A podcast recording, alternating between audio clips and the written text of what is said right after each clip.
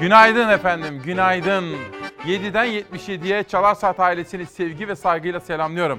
Az evvel Instagram'da gördüm. Annesi Ceren Hanım diyor ki 9 yaşındaki evladım uyandı. Batuhan ve bütün çocuklarımızı selamlıyorum. Kıymetli bir annemiz Nezahat Hanım uyanmış. Onu selamlıyorum. Ve onların şahsında Çalar Saat ailesini sağlıklı günler dileğiyle selamlıyorum. Günaydın. 27 Mart 2020 günlerden Cuma İsmail Küçükkaya ile Sağlıklı Günler Yolculuğuna hoş geldiniz efendim. Bugün çok özel bir konuk davet ettim. Biraz sonra kendisiyle burada buluşacağız. Peki korona günlerinde gazetecilik yaparken bugünkü manşetimiz nedir? Bunu da sizlere hemen şimdi anlatmak istiyorum. Millet can derdinde. Tehlike büyük, risk büyük ama panik yapmayacağız. Panik yapmadan konuyu ve meseleyi ciddiye almayı öğreneceğiz hep beraber. Hadi buyurun yönetmenim Serdar'dan rica edeyim gazetelerle haber yolculuğuna başlayalım. Hürriyet gazetesi 26 kahraman manşetiyle çıkmış bu sabah. Türkiye'nin koronavirüse karşı savaşını 26 kişiden oluşan bilim kurulu yürütüyor. Bir yandan Türkiye'nin bu savaştan galip çıkması için mücadele eden 26 kahraman, diğer yandan bilgi kirliliğine, ön yargılara karşı toplumu aydınlatıyor. Oradaki hocalarımızın isimlerini tek tek de bugün sizlere anlatacağım ki içlerinden bazılarını sizler Türkiye'de herkeslerden önce duymuştunuz. Zira buraya İsmail Küçükkaya Demokrasi Meydanı'na her zaman akıl diyen, bilim diyen ve aydınlık Türkiye yolunda, aklın ve bilimin yolunda tavsiyelerde bulunan hocalarımızı sizlere anlattık. Bugün de yine o çok kıymetli hocalarımızdan birisi buraya gelecek ilerleyen dakikalarda. Hürriyetten bir haber daha gelsin. Gizli servislerin maske savaşı. Maskeler ülkeler için ulusal güvenlik sorunu haline alınca gizli servisler ve ordular da olaya dahil oldu. ABD, Almanya, İsrail, İtalya, Yunanistan, Tunus ve Kenya'dan gizli servislerin adının karıştığı maske operasyonları haberleri gelmeye başladı. Bu ne biliyor musunuz efendim? Şöyle, diyelim bir ülke, biraz sonra detaylandıracağım sizlere, 5 milyon maske siparişi veriyor. Gemiyle geliyor. Bir başka ülkede duruyor. 5 milyon, 6 milyon maske ortadan kayboluyor. Bir başka ülkenin gizli servisi çalıyor. Buna benzer 3 ayrı ülkede vakalar meydana geldi. Onları da sizlere bu zamanlarda anlatma imkanı bulacağım. Efendim böylesine zor zamanlarda panik yapmayacağız ama meseleyi ciddiye alacağız ya. Neden? Çünkü tedbirimizi almamız gerekiyor öyle değil mi? Meseleyi ciddiye alırsak tedbirlerimizi de ciddiyetle ele alabiliriz. İşte o nedenle bugün yine özel günlerden bir tanesi. Böylesine zor zamanlarda ihtiyaç duyduğumuz şey nedir? Güvendir. Peki güven nereden gelir? Sağlıklı bilgilerden gelir efendim. O halde günün manşetini, Serdar hazır mıyız? Peki günün manşetini atıyoruz.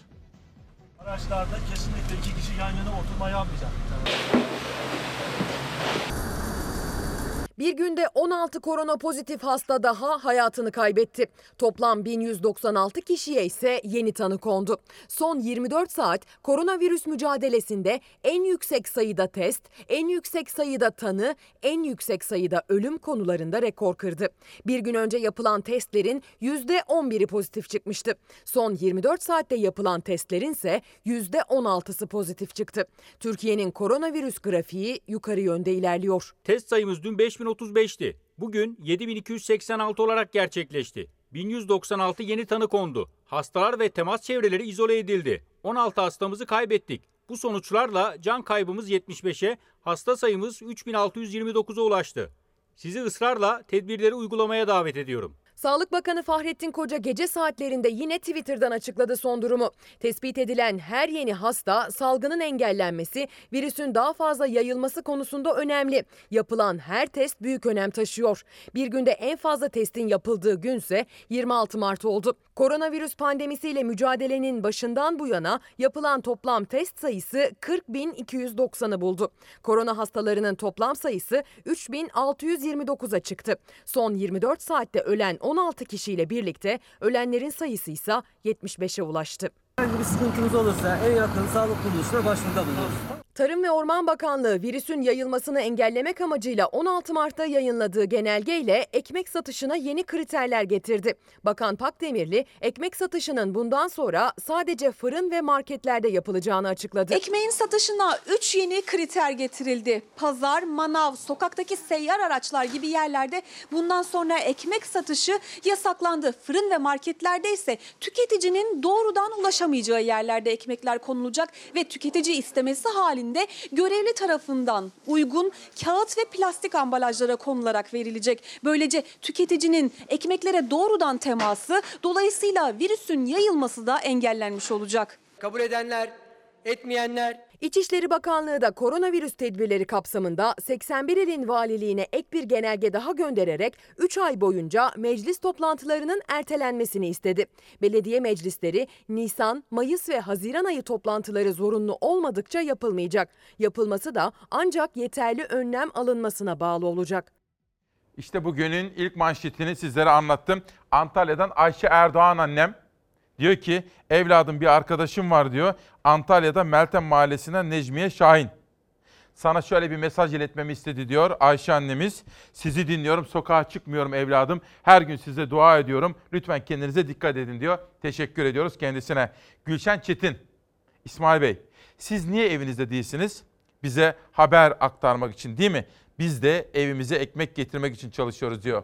Çok haklısınız. Biz zorunlu olmadıkça dışarıya çıkmayın diyoruz ya. Aslında bu sokağa çıkma yasağını ciddi ciddi ele almak lazım. Bence sokağa çıkma yasağı ilan edilmeli. Madem ciddiye alıyoruz bu meseleyi bunu göstermeliyiz. Hasan Savi, millet can derdinde diyorsun doğru. Lakin devletimiz Kanal İstanbul ihalesini yapıyor. Derken Sıla Hanım, evde kal diyen Sayın Bilim Kurulu üyeleri 82 milyona diyorsunuz ki sokağa çıkmayın. Ama her gün işe gitmek zorunda olan bizler ne yapacağız diye soruyor efendim Sıla Hanım bakın. Peki Hürriyet'ten Sözcü gazetesine geçelim. Millet can derdinde, bunlar kanal derdinde. İhale aşkı koronavirüs dinlemedi. Salgın varmış, kriz derinleşmiş, millet eve kapanmış, işsizlik kapıdaymış. Kimin umurunda? Karantina günlerinde Kanal İstanbul ihalesini yaptılar. Allah aşkınıza şu fotoğrafa bir bakar mısınız efendim? 26 Mart 2020 tarihinde dünya ve Türkiye koronavirüsle mücadele ederken Kanal İstanbul diye inat ettiler ve bu ihaleyi yaptılar biliyor musunuz? Şu koşullarda bu ihaleyi yaptılar. Yani bence bunu nasıl yorumlamalı? Bu konudaki ısrarı nasıl yorumlamalı? Takdiri ben değil de siz yapacaksınız efendim. Yüce Türk milleti yapacak. Geçelim bir başka manşete. Bugün bu konudaki haberleri sizlere aktaracağım biraz sonra. Uçaklar, otobüsler, trenler ve gemiler hala çalışıyor. Havada, karada, denizde virüsü ülkeye yayıyoruz diyor. Dünya sınırlarını kapatırken biz yine geç kaldık. Üstelik virüsten ölenlerin şehri belli değil, şehir şehir geziyoruz diyor. Ümit Eraslan da bana buna ilişkin bir mesaj yolladı ve devletin ilgili yerlerinden kendisine gelen bir yazı, uyarı yazısı üzerinden diyor ki, peki diyor neden toplu ulaşım, mesela otobüsler, mesela metrolar neden çalışıyor? Toplu ulaşımda neden gereken önlemler alınmıyor diye soruyor Ümit Eraslan. O da haklı. Ama bizim bu konuyu çok daha fazla ciddiye almamızı gerektiren ve bize bunu öğreten bir ders var. O ders dünyanın koronavirüsle ilgili yaşadıkları.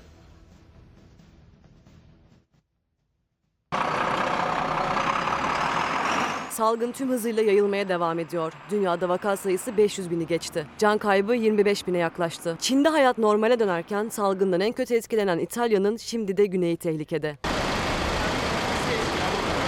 Avrupa salgından darbe üstüne darbe almaya devam ediyor. Yeni tip koronavirüs Covid-19'un merkez üstüne dönüşen kıta genelinde can kaybı 15 bini buldu. Durumun en kötü olduğu İtalya'da salgının kontrolü kaybedildi. Ülkenin kuzeyindeki Lombardiya bölgesinden sonra şimdi de güneyinde yer alan Campania bölgesi tehlikede. İtalya'nın üçüncü büyük şehri Napoli'yi de kapsayan Campania bölgesinde vaka ve can kayıpları yükseliyor. Rakamlar arttıkça endişeler de artıyor. Çünkü bu bölgenin Lombardiya bölgesine kıyasla sağlık sistemi zayıf. Solunum cihazı, yoğun bakım ünitesi ve birçok tıbbi gereç yetersiz. İtalya'da ülke genelinde yeni vaka haberleri gelmiyor ancak can kaybı 8 bini geçti. Almanya'da virüsle temas edenlerin sayısı 40 bini aştı ama can kayıpları vakalara oranla oldukça düşük. Alman hükümeti danışmanı Christian Drosten can kaybının düşük olmasını çok fazla tanı konulmasına bağladı. Birçok ülkenin ağır semptomlar yaşayan hastalara test yaptığını ancak Almanya'nın en ufak belirtide bile test yaparak can kayıplarının önüne geçtiğini belirtti. Ülkede her hafta yarım milyon civarında COVID-19 testi yapılıyor. Koronavirüsle mücadelede önemli yol kat eden Çin'de hastalığın ilk görüldüğü Wuhan'da hayat normale dönüyor. Bazı restoranlar açıldı, yerel yönetim toplu taşımayı yeniden hizmete sokma hazırlıklarına başladı. Öte yandan yeni tip koronavirüs vakalarındaki artış Çin'i sıkı tedbirler almaya itti. Yabancılar için geçici olarak ülkeye giriş yasağı getirildi. Belçika'da da virüse temas edenlerin sayısı 6000'i geçti. Can kaybı 220'ye yükseldi. Brüksel Büyükelçisi Hasan Ulusoy, Belçika'da virüse yakalananların yarısı Türk açıklamasında bulundu. Bugün dünyadaki gelişmeleri hem böyle derli toplu aktaracağım hem de ekip arkadaşlarım hazırladılar. Ayrı ayrı İtalya, İngiltere, Fransa, Amerika. Mesela Amerika şu anda özellikle New York'a çok fena kilitlenmiş durumda. New York'ta vaka sayısı patladı efendim. Hasta sayısı patladı. Onları sizlere aktarma imkanı bulacağım. Ve Ergun Demir İzmir'den Tabip Odası'ndan bir mesaj. Sevgili İsmail Bey günaydın. Millet can derdinde İzmir Tabip Odası iş yeri hekimleri haykırıyor. Covid-19 virüsü bulaşta ayrım yapmaz. Virüs ayrım yapmaz iken çalışanlara yönelik ilave tedbirler konusunda çalışanlar arasında ayrımcılık yapılıyor diyor. Bu arada Almanya'dan Sevda Şimşek de bir hemenden uyanmış. Kendisine ve ailesine güzel, berrak bir sabah diliyorum efendim. Korona günlerinde Almanlar işi sıkı tutuyorlar dünyada yükselen bu koronavirüs tehdidine karşı işi en sıkı tutan ülkelerden bir tanesi Almanya ve öne çıkan lider Merkel. Bir başkası New York valisi. Göreceksiniz adını ilerleyen zamanlarda çok duyacaksınız. New York valisi Cuomo'nun. Sözcüden sonra sabaha geçiyorum efendim. En kritik iki hafta teması kesin. Türkiye koronavirüs ile mücadelede tedbirleri en üst düzeye çıkarırken bilim insanlarından ortak uyarı geldi. Önümüzdeki iki hafta belirleyici bulaşma zincirini kırmalıyız. Şimdi bana da soruyorsunuz karşılaştığımız her yerde. Ben de önümüzdeki 2-3 haftanın kritik olduğunu biliyorum. Nereden biliyorum?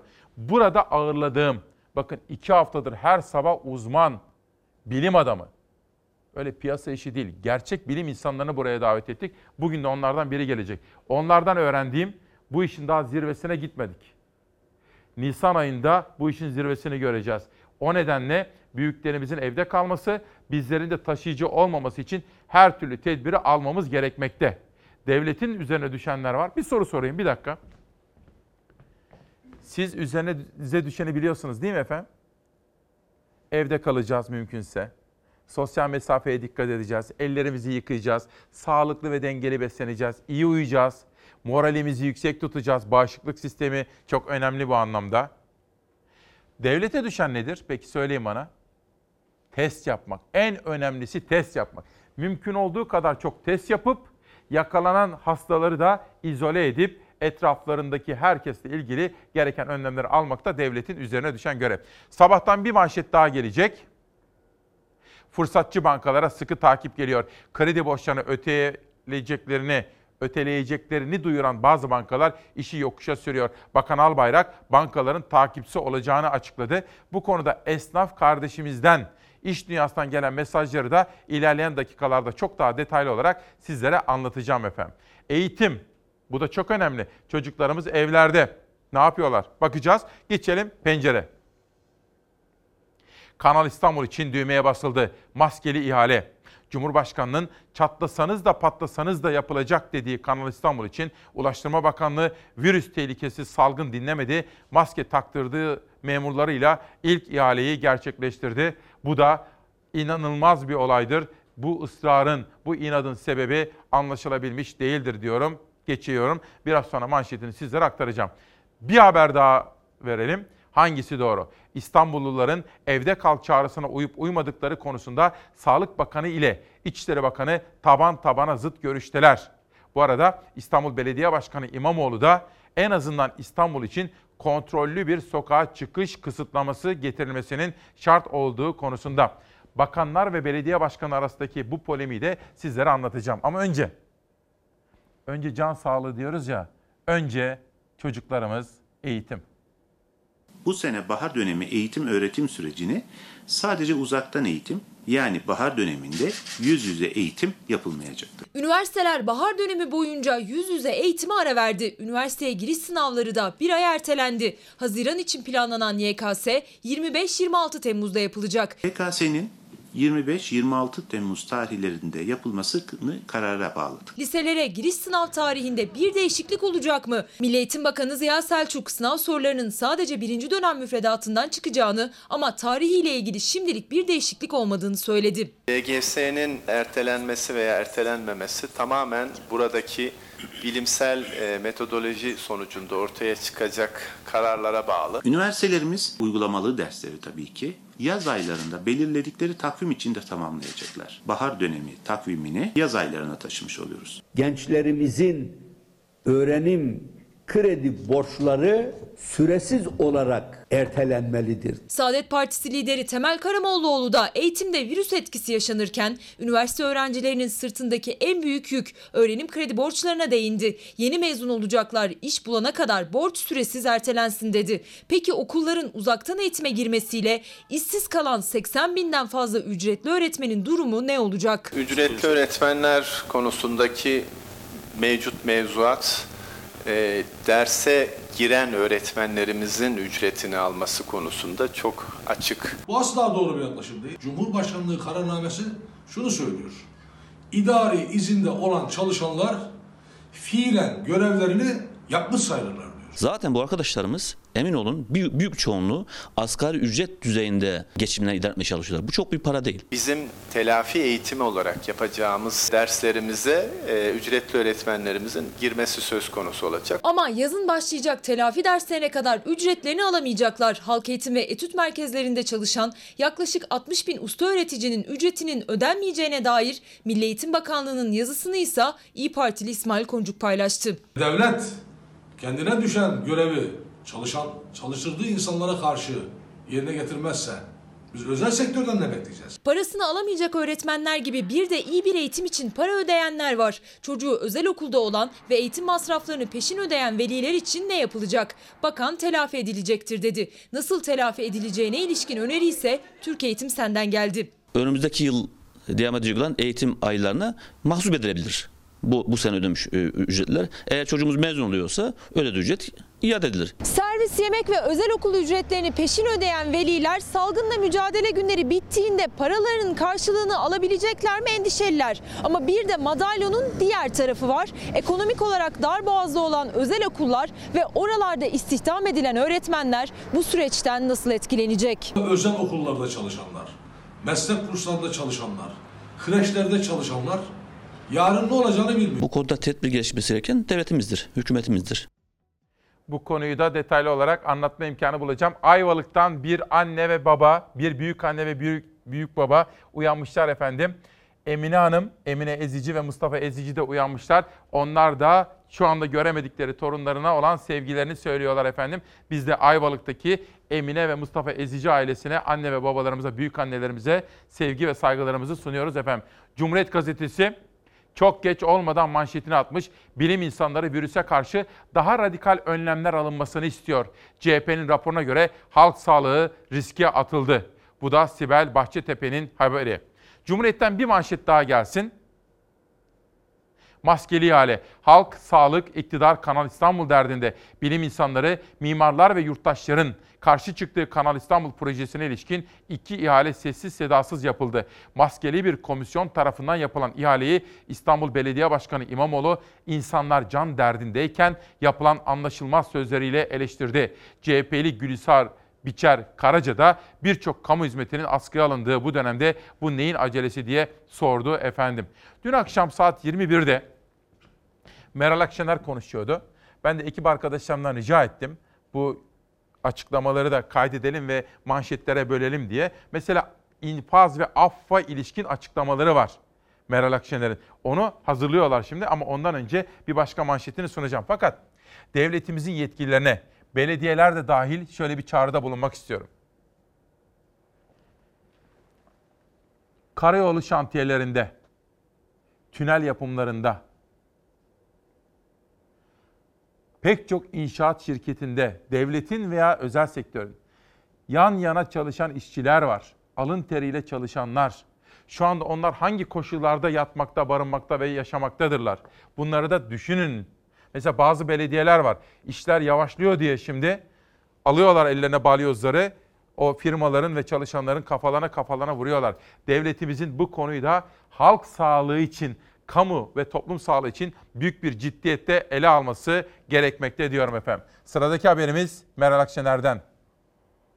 koronayla mücadele ederken vefat eden yani hastasından korona alıp vefat eden bütün doktor, hemşire ve sağlık çalışanı yani vasfı ne olursa olsun hepsinin şehit ilan edilmesi gerektiğini öneriyorum.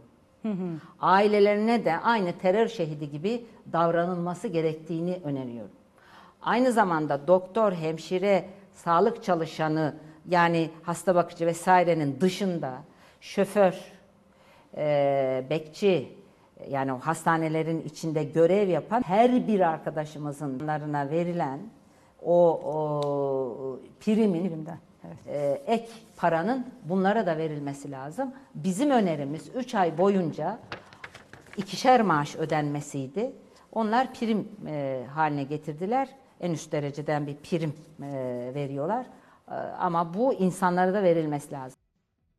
Şimdi Emine de diyor ki İsmail Bey diyor çok merak ediyoruz. Evde annemle de konuşuyoruz. Bu oğlan ne iyi biçiyordur diye. Efendim hiç merak etmeyin. O kadar iyi bakıyorlar ki arkadaşlarımız işte geçen gün söylemiştim. Bir arkadaşımız Zeynep anne Zeynep Özer kelle paça yollamıştı. Bir arkadaşım vitamin yolladı. Sadece adını söyleyeyim. Metin arkadaşım sağ olsun. Ha dün mesela Doğan Şentürk aradı. Arkadaşım her gün konuşuyoruz ya genel yönetmenimiz. Biraderim dedi. Aydan dedi ev yapımı yoğurt yaptı dedi. Sana da yollamak istiyoruz. Ya patron dedim zahmet edin. Yo yo dedi. Bağışıklık çalışıyorsun dedi. Aydan dedi yolladı dedi. Bak işte böyle. Dayanışma zamanlarındayız efendim. Dolayısıyla kim soruyordu bunu? Emine Hanım, bir genç arkadaşımız ve annesine de çok teşekkür ediyorum. Metin, bazı insanlar günlük aldığı paralarla geçinebiliyor İsmail Bey. Peki evden çıkmayın diyor devletimiz. Biz nasıl geçineceğiz sokağa çıkmayınca? Bakın işte bu. Can alıcı soru bu efendim. Cumhuriyet'ten sonra Bir Gün Gazetesi geliyor. Sonra Aydınlığa geçeceğim. Korkutan vakalar. Birbirinden bağımsız yaşanan 3 farklı salgın vakası alınan önlemlere dair endişeyi artırdı.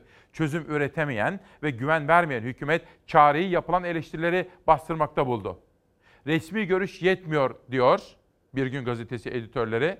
Çok farklı illerden derleyip toparladıkları vaka ve ölümlere ilişkin haberleri de aktarmışlar ve Türk Tabipleri Birliği'nin de şeffaf olun çağrısını da yine birinci sayfadan aktarmışlar efendim Bir Gün Gazetesi editörleri. Geçelim bir başka manşete. Bir sonrakine evet. Hah bu bir dursun. Üreticiyle ilgili esnafa ilişkinde haberlerim var bugün. Ama şunu bir kere daha söylemek istiyorum. Her sabah olduğu gibi başka yerlerde göremeyeceğiniz özel bilim insanlarını buraya davet ediyoruz. Çünkü benim sizin sağlıklı ve güvenilir bilgiye ihtiyacınız var. Bugün de çok kıymetli bir konu çağırdım. Bizi kırmadı geldi. Lütfen birbirinize haber verin. 10.30'a kadar bizimle olacak o değerli bilim insanı ve her türlü sorunuzu kendisine aktarmaya gayret edeceğim. Gayet tabii ki siyaset dünyasının gündemi de koronavirüs. Tam sosyal izolasyon her zaman bizim gündemimizde. Bugünkü tedbirlerle karşılayamazsak elbette ki tedbirleri yükseltebiliriz. Alacağımız en yüksek tedbiri de elbette ki alabiliriz. Vatandaşlarımızı da boğmamak lazım. Henüz Türkiye'de ilan edilmiş bir sokağa çıkma yasağı yok. Tabii ki insanlar sokağa çıkacaklar, bir hava alacaklar, bir nefes alacaklar, bir yürüyüş yapacaklar. Bir bakan vatandaşı boğmayın derken diğeri tedbirler yükseltilebilir dedi. Koronavirüsün yayılmasını önlemek, teması ortadan kaldırmak için önlemlerin yeterli olup olmadığı sokağa çıkma yasağı tartışılırken MHP'li Cemal Engin da Süleyman Soylu'ya seslendi. Süleyman Soylu'ya bir hatırlatmada fayda var. Sokağa çıkma yasağı uygulayacaksanız uygulayın. Olabilir, belki, yarın, yarından da yakın, her an mümkün diyerek sadece endişe yaratıyorsunuz. Ya vardır ya yoktur. Kararınız net olsun. Türkiye'de hayatın %80'i durmuş durumda şu an. Toplu taşımanın şehir içerisindeki hareketliliği şu anda %80. Bilim kurulu şu anda sokağa çıkması, çıkmamasının insanların belli bir süre için iki hafta, üç hafta Böyle bir uyarısı olmuş mudur? Kendi o hali dediğimiz aslında bizim insanların kendi sosyal izolasyonunu gerçekleştirebilmek. Siz yurttaşa güvence vermiyorsanız, nasıl borçlarımı ödeyeceğim sorusuna cevap vermiyorsanız o zaman evde kalın e, çağrılarının karşılığı bulunamaz. Evde kalın, sokağa çıkmayın çağrılarında iktidarla muhalefet zaten görüş ayrılığında. Muhalefet çalışmak zorunda olanların durumu, işsizlik korkusu, nakit maddi yardım yapılmayışını hatırlatıyor. Ama bakanlar arasında da tam bir görüş birliği yok gibi. İçişleri Bakanı Soylu'yla Sağlık Bakanı'nın açıklamaları da çelişti. Şehirlere ilişkin izolasyon kıyaslamalarında. Belki ters bir şey söylemiş olacağım ama e, Doğu ve Güneydoğu Anadolu'dan aldığımız rakamlarda sıkıntı var. Orada sıkıntı var ama özellikle Ankara, İstanbul gibi şehirlerde neredeyse hani söylenir ya şehir içe çekilmiş diye. Şehir çekilmiş durumda. Anadolu'da büyük ölçüde sağlanıyor izolasyon ama İstanbul'u tutamıyoruz. İstanbul'u görüyorsunuz. Oradaki bir banka gelmiş. 4 kişilik bir aile. Komşusunu getirmemiş. Aynı arabaya 8 kişi doluşmamışlar. Ee, orada e, işte bir lokma ekmeğini, evde hazırlamış olduğu bir sandviçini yiyebilir. Ama 3-5 aile bir araya toplanıp bir arada tabiri caizse vıcık vıcık işte karşılıklı toplar akşama kadar salınacaklarda bir mangal keyfimiz de olmayıversin yani. Tedbirlere uyanlar, uymayanlar, sokağa çıkanlar, çıkmayanlar polemiği sürerken muhalefet bir de verilerin il il açıklanmasını istedi. Bütün bilgilerin şeffaf bir şekilde sağlık çalışanları da içinde olmak kaydıyla il il açıklamasını talep ediyoruz. Bakar mısınız? EPDK Başkanı elektriğe 3 ay zam yok diyor ya. Oldu. Bir de zam yapsaydınız diyor İzel Hanım. Lütfetmişler diyor. Gerçekten de EPDK Başkanı 3 ay zam yapılmayacağına dair açıklamayı yapabiliyor. Bu da sanki bir marifetmiş gibi. Olmaz efendim. Bakın. Mehmet Doğanlar Ankara'dan. İsmail'cim günaydın. Bizim tekstil sektöründe rahat çalışabilmemiz için, üretim yapabilmemiz için ham maddeden sonra en önemli maliyetimiz elektriktir. Elektrik bedellerini 3 ay faizsiz ertelerse ancak bir parça rahatlama olur diyor Mehmet Doğanlar. Ama ben İzel Hanım gibi düşünüyorum. Bütün dünya büyük paketler açıklıyor. Bizim EPDK Başkanı diyor ki 3 ay zam yapmayacağım diyor elektriğe diyor.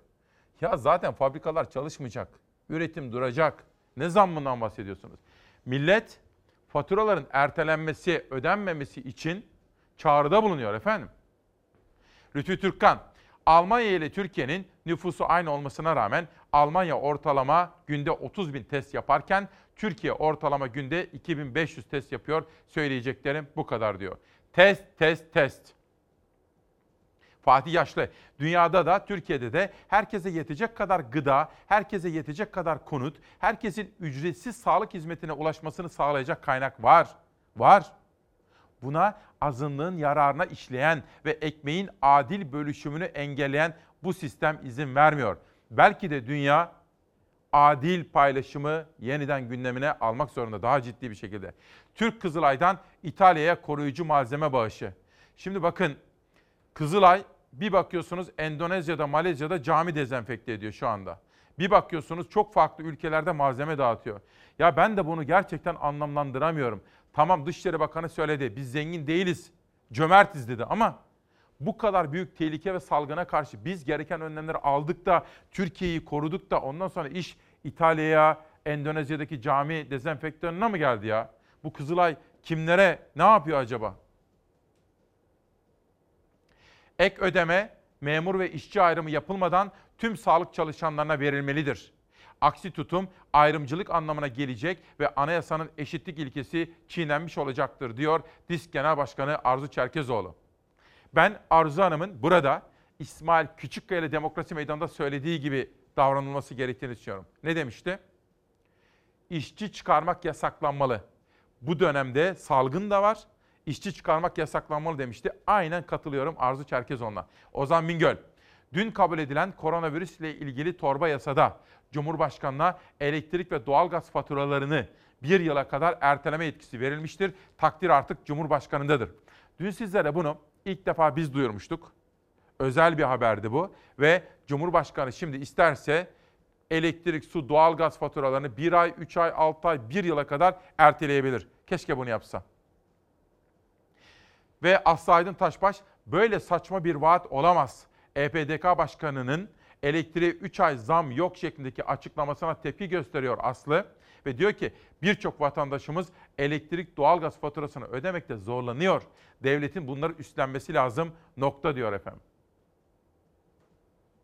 Fox Haber'den bir manşet seçtim. Koronavirüs fırsatçılarına yönelik 10 günde düzenlenen 41 operasyona ilişkin haber ve rakamlar var Fox Haber'de. Bunları da size İçişleri Bakanı Soylu'nun talimatı ve KOM'un bu konudaki peş peşe operasyonlarını aktarmıştım efendim. Bu da dünya çapındaki önemli bir olay. Koronavirüs Çin'de çıkmıştı. Çin Covid-19 nedeniyle yabancıların ülkeye girişini geçici olarak yasakladı. Çünkü ikinci dalgadan korkuyorlar. Çin kendi içinde meseleyi çözdü. Çözdü lakin dışarıdan gelecek tehlikeye karşı da ülkeye yabancıların girişini yasakladı. Efendim günaydın. 27 Mart 2020 İsmail Küçükkaya ile Hakikat Yolculuğundasınız. Çok kıymetli bir hocamız gelecek. Ben izin verirseniz ekip arkadaşlarım ve danışmanımla konuşayım. Bilgilerimi güncelleyeyim. O arada hocamı bir arayayım acaba ne durumda diye daha sonra sizlerle buluşalım. Bir yere gitmeyiniz. Günün adını beraber koyacağız. 27 Mart 2020 günlerden Cuma İsmail Küçükkaya ile Sağlıklı Günler Yolculuğu. Efendim zor zamanlardan geçtiğimizi, kaygılandığımızı biliyorum. Ama panik yapmayacağız. Tedirginlik ve panik yapma duygusu bağışıklık sistemimizi olumsuz etkiliyor. Ama ciddi bir şekilde ele alacağız konuyu. Yani işin şakası olmadığını da bileceğiz. Evde kalacağız. Hijyen kurallarına da uyacağız efendim. Ve bilim insanının aklın ve bilimin yolundan gideceğiz. Bugün de her sabah olduğu gibi İsmail Küçükkaya ile Demokrasi Meydanı'na çok saygıdeğer bir bilim insanı geldi. Gelecek biraz sonra. 10.30'a kadar bizimle. Sizden ricam tanıdıklarınıza, eşinize, dostunuza haber verin. Kaçırmayın. Pişman olmayacaksınız. 10.30'a kadar o hocamızı böyle can kulağıyla dinlemek istiyorum efendim.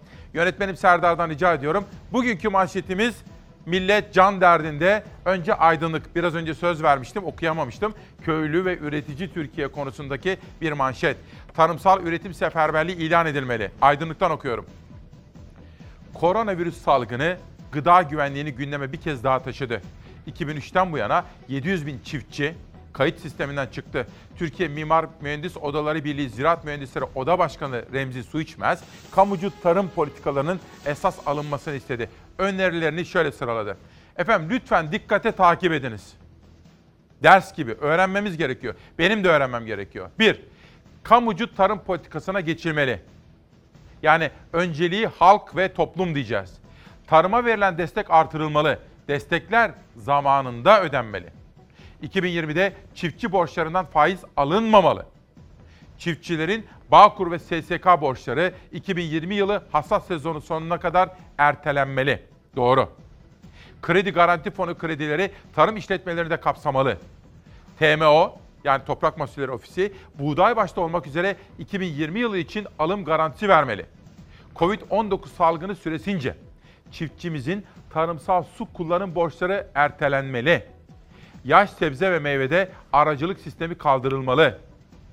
Kanal İstanbul projesi iptal edilmeli.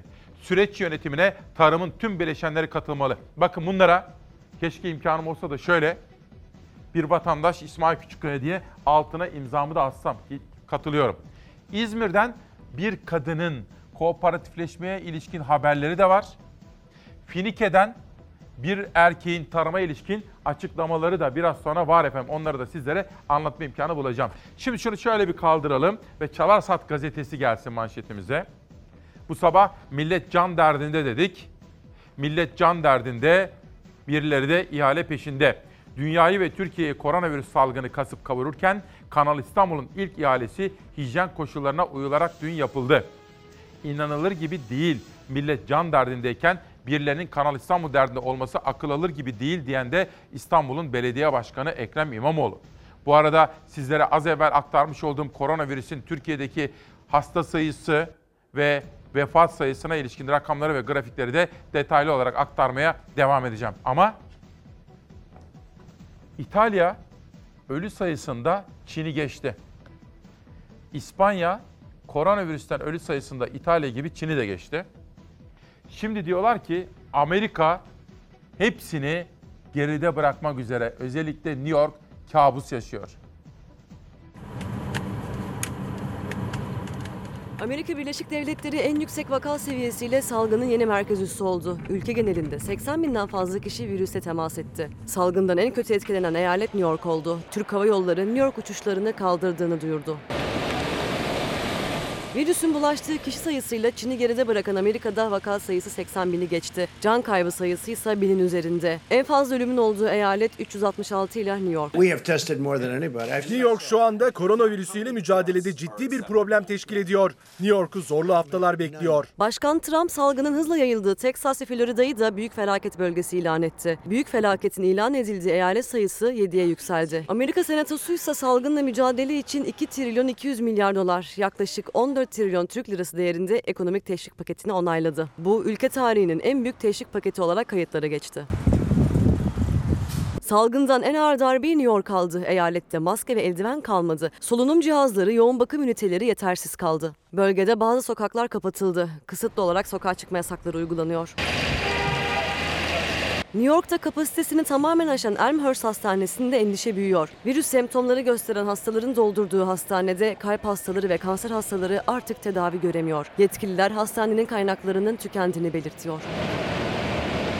New York valisi Andrew Cuomo, New York'ta yaşanan sıkıntılardan dolayı Trump yönetimine yüklendi. Eyalette her bin kişiden birine virüs bulaştığı halde yeterli yardımın yapılmadığını ifade etti.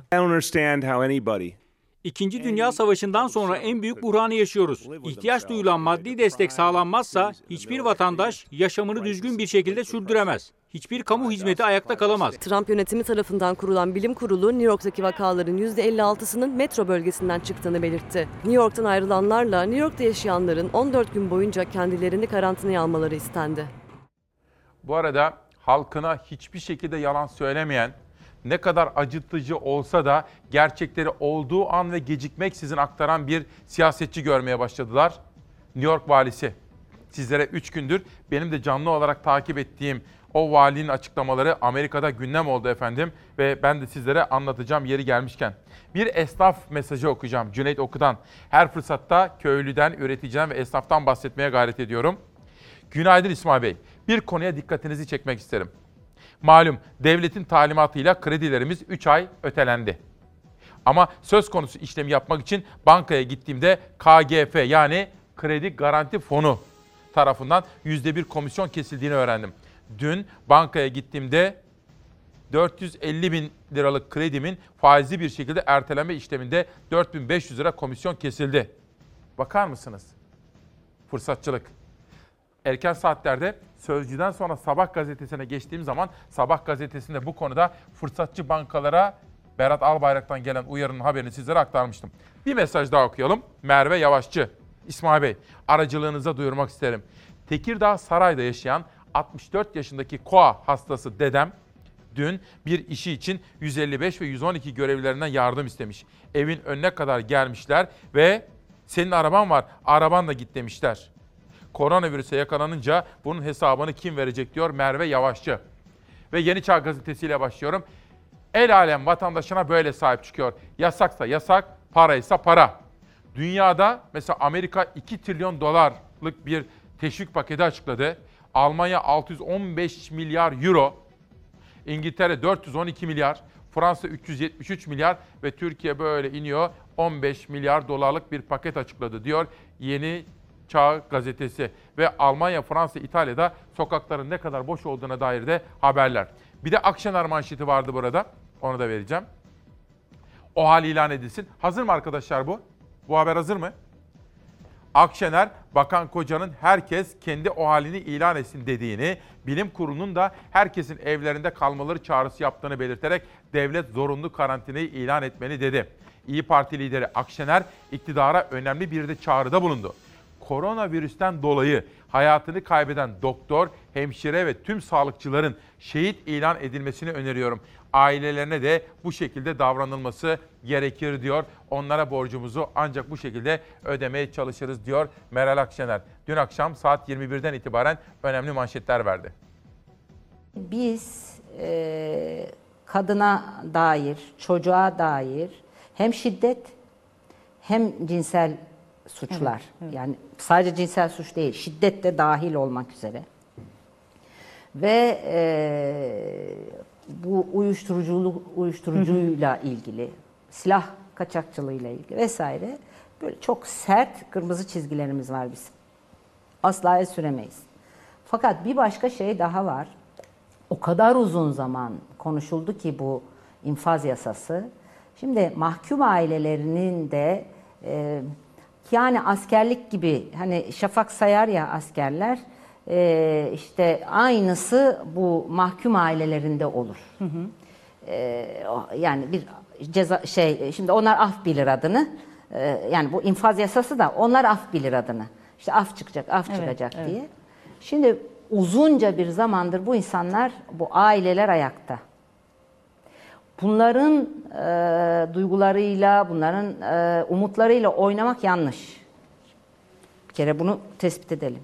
Ama o torbanın içine her önüne gelene attığınız zaman onların hayalleri, umutları üzerinden baskı yaratıp asıl canınız istediklerini salıvermek gibi bir model vardıysa bu işin içinde İyi Parti e, yok. Yani kırmızı çizgilerimiz çok net o dediğim konularda.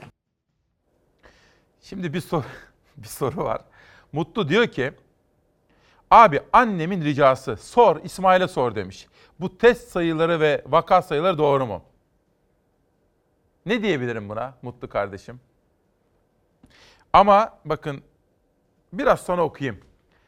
Türk Tabipleri Birliği Başkanı Sinan Adıyaman'la benim de çok sevip saydığım, çok başarılı bulduğum bir gazeteci arkadaşımız var, meslektaşım Murat Yetkin. Yetkin Report'ta bir röportaj yapmıştı. Oradan küçük iki manşet seçeyim size. Ama yanıltmamak adına da biraz bekleyeyim. Aldığım notları bulup ondan sonra aktarayım. Olur mu? Kim soruyordu bunu bana? Mutlu ama onun annesi soruyordu. Sevgili annem. Gereken tedbirleri alalım. Bizler üzerimize düşeni yapalım. Sokağa çıkmayalım. Mesele ciddi. O nedenle biz bütün akışımıza bakın günlerden beri bambaşka bir şekilde karşınıza çıkıyoruz. Doğal olarak. Çünkü bu bizim daha önce karşı karşıya kaldığımız hiçbir duruma benzemiyor. Ve ben iyi senaryo, orta senaryo, kötü senaryo, en kötü durum senaryosu. Bunlara çalışıyorum. Her gün. Dün bir buçuk saat çalıştık danışmanımla da, Nihal Kemaloğlu'yla. En kötü durum senaryosunda ne olabilir? Hazırlıklarımızı buna göre yapmamız gerekiyor. Sonra editörümle konuştum Zeray Kınacı. Sonra geldik buraya Zafer Sökken, Beyza Gözeyik, Ezgi Gözeger. Hepimiz haberler yaptık. İşte burada Serdar ve bütün rejimiz, işte burada kameraman arkadaşlarım sizlere haber anlatmaya çalışıyoruz. Neden biliyor musunuz? En doğru, en sağlıklı bilgiyi anlatmaya çalışıyoruz. Çünkü kriz zamanlarında insanlar güven duydukları isimlerden güvenilir bilgileri almak isterler efendim. Bunu biliyoruz. Sorumluluğumuzun ne kadar yüksek olduğunun farkındayız. Yeni Çağ'dan geçelim Karar Gazetesi'ne. Karantinada kanal ihalesi. Ama bunu anlayamadığımı dün sizlere söylemiştim. Bunu yapacaklarına ihtimal vermek istemiyorum demiştim. Hatırlıyorsunuz değil mi dün? Ama yaptılar. Karar Gazetesi'nden okuyorum. Bütün dünyada tek gündem maddesinin koronavirüs mücadelesi olduğu, ekonominin keskin bir virajdan geçtiği süreçte uzun zamandır tartışma konusu olan Kanal İstanbul için ilk ihale yapıldı. Muhalefetten ve ekonomistlerden zamanlamaya tepki geldi. Eleştirileri Ulaştırma Bakanlığı cevapladı. Salgınla mücadele ederken yatırımları da yapabilecek güçteyiz diyor.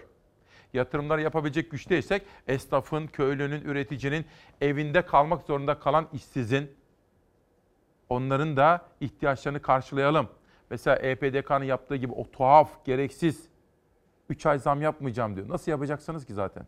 Elektrik tüketimi mi artacak? Dünyada petrol fiyatları çakılmış. Vatandaşa adeta dalga geçer gibi bir açıklama yaptı EPDK Başkanı. Olmaz. Bilakis faturaları erteliyorum, öteliyorum diyebilmelidir eğer kaynağımız var ise. Meselenin ne kadar ciddi olduğunu anlatabilmek için gelin İran'a gidelim.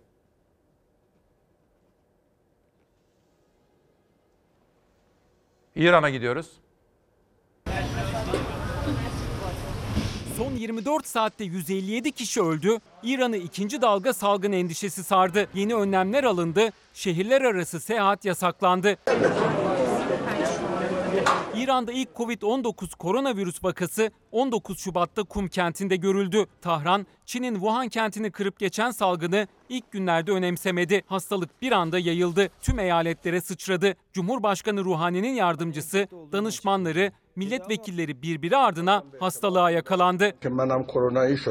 Bugüne kadar 2234 kişi ölürken 48 milyon kişi korona ile ilgili taramadan geçirildi. Salgını biraz olsun kontrol altına aldığını savunan İran'da hükümet bugünlerde endişeli. Cumhurbaşkanı Ruhani kabine toplantısında konuştu. İkinci koronavirüs dalgasıyla karşılaşabileceklerini söyledi. Ruhani'nin yeni salgın beklentisinin nedeni Nevruz tatili için yurt dışına giden İranlıların dönüşe geçecek olması. Kabine toplantısı sonrasında alınan önlemler açıklandı. Tatile giden İranlılara dönüşte bir yere uğramamaları çağrısı yapıldı. Ayrıca yeni seyahatler ve şehirden çıkışlar yasaklandı. Yasaklara uymayanların ağır şekilde cezalandırılacağı duyuruldu. Üniversite ve okulların kapalı kalma süresi de uzatıldı. Dünden bu yana 157 kişinin hayatını kaybettiği İran'da 2389 yeni vakaya rastlandı. Toplam vaka sayısı 30 bine yaklaştı. Sağlık Bakanlığı bugüne kadar yaklaşık 10 bin kişinin iyileştiğini açıkladı. Bir konuğumuz gelecek biraz sonra 10.30'a kadar kendisiyle konuşacağız. Yetkin Report'ta Türk Tabipleri Birliği Başkanı Sinan Adıyaman diyor ki böylesine önemli bir salgınla mücadele için en etkili çözüm şeffaflık. Yani açık olacaksın diyor. Hiçbir şeyi saklamadan, bilgileri gecikmeden vereceksin diyor Murat Yetkin'in sorularını yanıtlarken. Ve burada Cumhurbaşkanı ile Sağlık Bakanı'nın verdiği rakamlar çelişkili gözüküyordu ya. Cumhurbaşkanının verdiği rakamların daha doğru olduğunu söylüyor ama gerçek rakamların çok daha yüksek olabileceğini söylüyor. Ve diyor ki Yetkin Report'taki röportajında Sinan Adıyaman şeffaflık çağrısında bulunuyoruz. Hepimiz el birliğiyle bu meretin üstesinden gelebiliriz. Mesajımız budur efendim. Karardan dünyaya geçiyorum. Tek bir paket çözüm olmaz. TÜSİAD Başkanı'ndan dünyaya özel demeç. Kaslovski istihdamın korunmasının öncelikli olması gerektiğini söylüyor efendim. Bir haber daha gelsin. Bakalım ne var sırada. Patron evde, işçi fazla mesaide. Patronlar salgına karşı hükümetin evde kal kampanyasına katılırken siparişlerin olduğu fabrikalarda işçiler ise günde 12 saat çalışıyor. İşte üst üste Dünya Gazetesi'nde TÜSİAD Başkanı, Evrensel Gazetesi'nde de işçiye dair iki manşeti sizlere aktardım. 3 gün önce haftanın başındaydı galiba. Sizlere Selçuk Bayraktar'ın bir paylaşımı üzerinden solunum cihazının yerli kaynaklarla üretilmesi konusunda bir inisiyatiften bahsetmiştim. Bunun içine devletimizin kurumları da katılmışlardı ve hemen o Ankara'daki adını bilmiyorum ama küçük bir firma onlar yerli solunum cihazı üretiyor, üretiyorlarmış ama bunun seri üretime geçebilmesi için büyük desteğe ihtiyacı varmış. İşte devletimizin yetkilileri de bu konuda harekete geçmişler efendim. Çünkü solunum cihazı bu salgınla mücadelenin en yaşamsal tıbbi gereksinimi. TÜBİTAK COVID-19 portalını da bugün itibariyle devreye aldık. Araştırmacılarımızın birlikte iş yapmaları ve güçlü bir sinerji oluşturmaları çok önemli. TÜBİTAK Marmara Araştırma Merkezi'ne bağlı Gen Mühendisliği ve Biyoteknoloji Enstitüsü'nün koordinasyonunda aşı ve ilaç geliştirme projelerini desteklemek için COVID-19 alt platformunu oluşturduk. Türkiye'de devam eden projelerden spesifik olarak bu virüse karşı dönüştürülebilecek olanları ya da yenilikçi bir anlayışla çok hızlı bir şekilde netice alabileceğimiz projeleri belirledik. Destek süreçlerini başlattık. Bilim insanlarımız COVID-19 platformu koordinasyonunda aşı ve ilaç geliştirmek için yoğun bir şekilde çalışıyorlar. Katkı sağlamak isteyen üreticilerimizi buluşturduk. Sağlık Bakanlığımız da burada bir liderlik yaptı. Şu anda e, bin kadar e, solunum cihazının yerli üretilip hediye edilmesi ve bunun üstüne de Sağlık Bakanlığımız 5000 adetlik bir sipariş verdi. İnşallah Türkiye'de yerli olarak bu cihazları zaten üretilmiş olan ama seri üretime geçmemiş olan bu cihazları hızlıca e, üretmek üzere yola koyulduk. İlk e, örnekleri kısa zamanda elde etmek istiyoruz ve bunların seri üretimiyle de teslimatını inşallah Sağlık Bakanlığımıza yapacağız.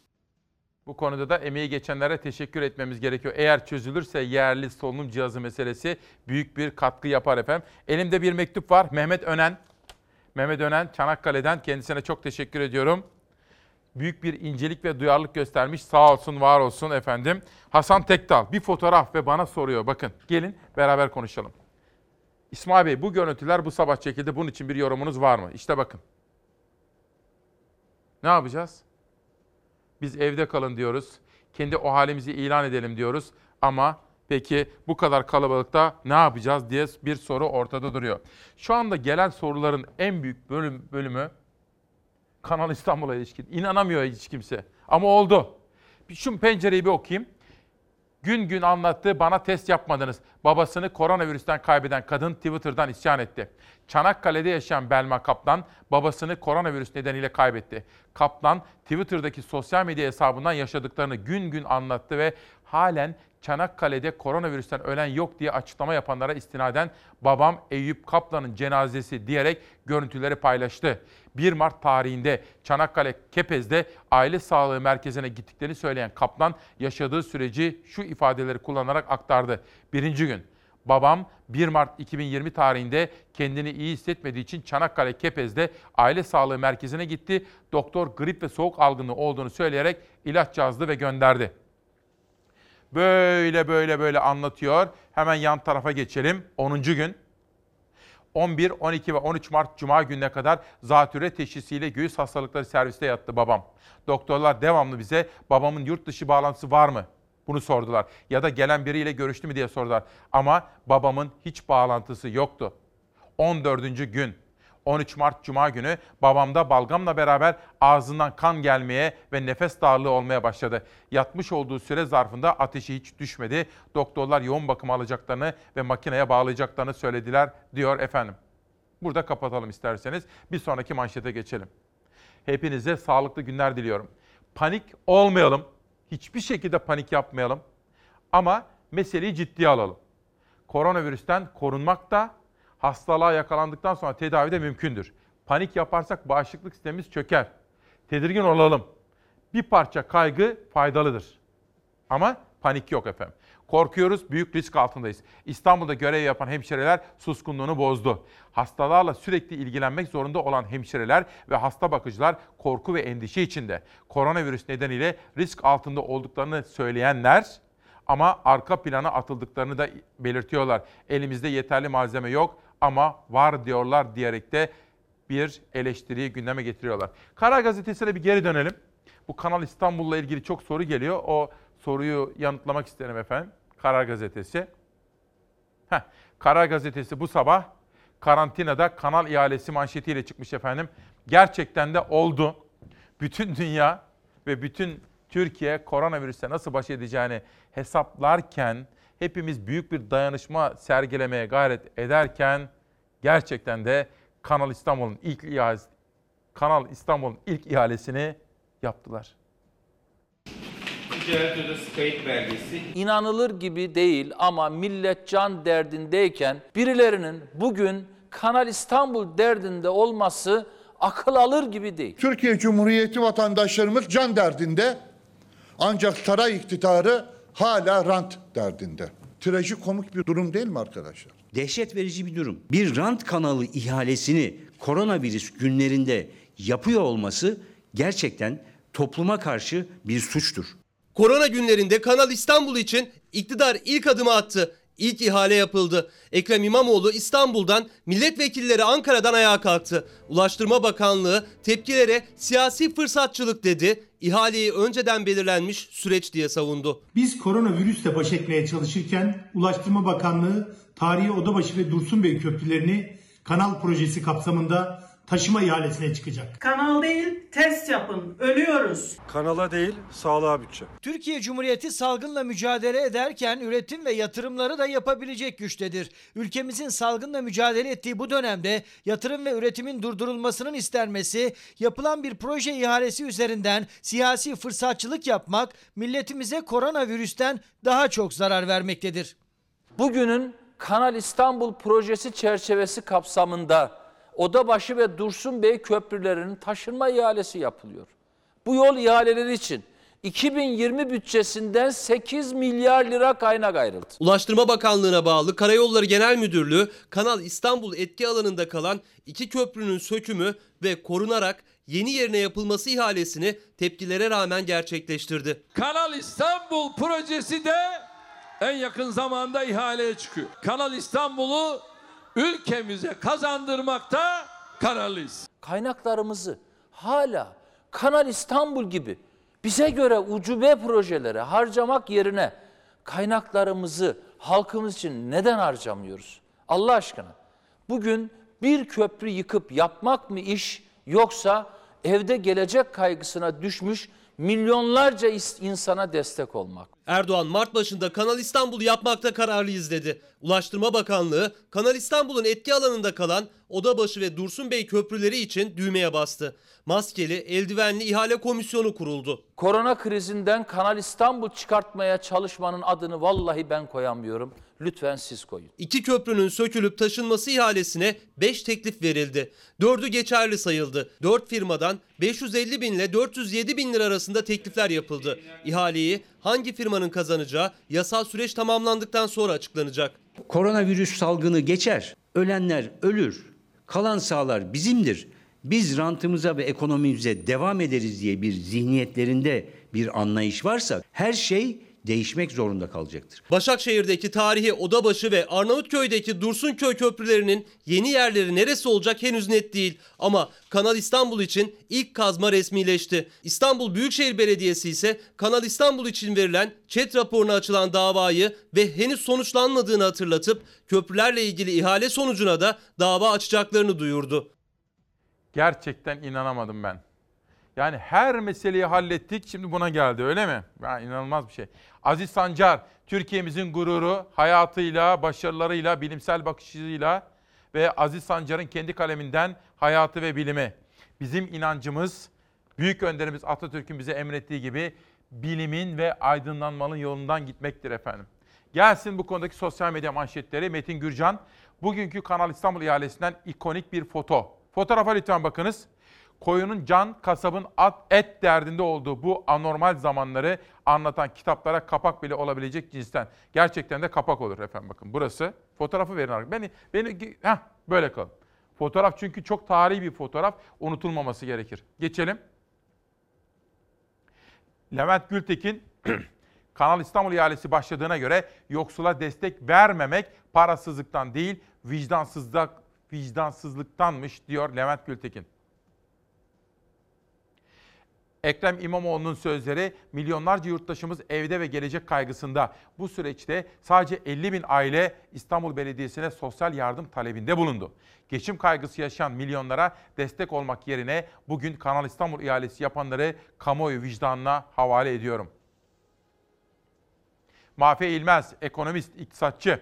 Eğer yanlış duymadıysam Kanal İstanbul bu durumda bile yeniden gündeme gelmiş. Bu doğruysa para basılarak çözüm aranması konusundaki önerimi geri çekiyorum. Yani diyor ki madem bu kadar paramız var bizim koronavirüsle mücadele kapsamında esnafa, emekliye, işçiye, işsize de kaynak aktarılabilir diyor Mafi İlmez.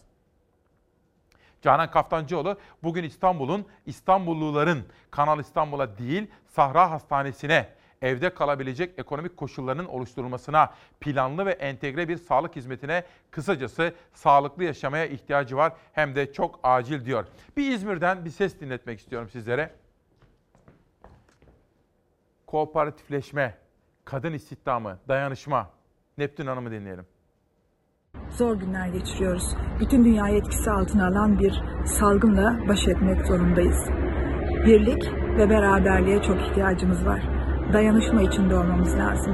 Biz İzmir Kökop Birliği olarak 1971'de bu dayanışma ruhuyla kurulmuş üreticiler olarak üzerimize düşen her neyse kentinin sofrasını boş bırakmamak için üretmeye, toprağımızı çapalamaya devam ediyoruz. Bu ekonomik krizle baş etmek için geçen hafta Sayın Cumhurbaşkanımız Recep Tayyip Erdoğan 19 maddelik bir paket hazırladı ve sundu. Ancak biz bu pakette tarım, görmedik. Tarımla ilgili alınan tedbirleri bekledik ama bulamadık. Köylünün üretmesi için faizlerinin düşürülmesi, girdi maliyetleriyle ilgili bir takım desteklerin açıklanmasını bekliyorduk. Buradan çağrımızdır. Tarım bu ülkenin en önemli ekonomik kaynağıdır. Biz yerli ve milli üretime dönmek zorundayız. Yerli üreticimi, koru, üreticimizi korumak zorundayız. Buradan çağrımızdır yerli üretim seferberliği başlatılsın. Biraz sonra da sizlere Finike'den yine üreticiye dair haberler aktaracağım. Efendim Zafer Mutlu, Türk basının yakından tanıdığı, uzun yıllar gazete yönetmiş, medya dünyası yönetmiş bir isimdir. O da koronavirüse yakalanmıştı ve iyi oldu bakın. iyi olmak da mümkün. İlk 4-5 gün zorlandım diyor. Bugün Hürriyet gazetesinde bir haber okudum da. Vatan gazetesinin kurucusu ve eski sahibi gazeteci Zafer Mutlu, ABD seyahati sırasında rahatsızlandı. Türkiye'ye döner dönmez havalimanından hastaneye muayene olmaya gitti.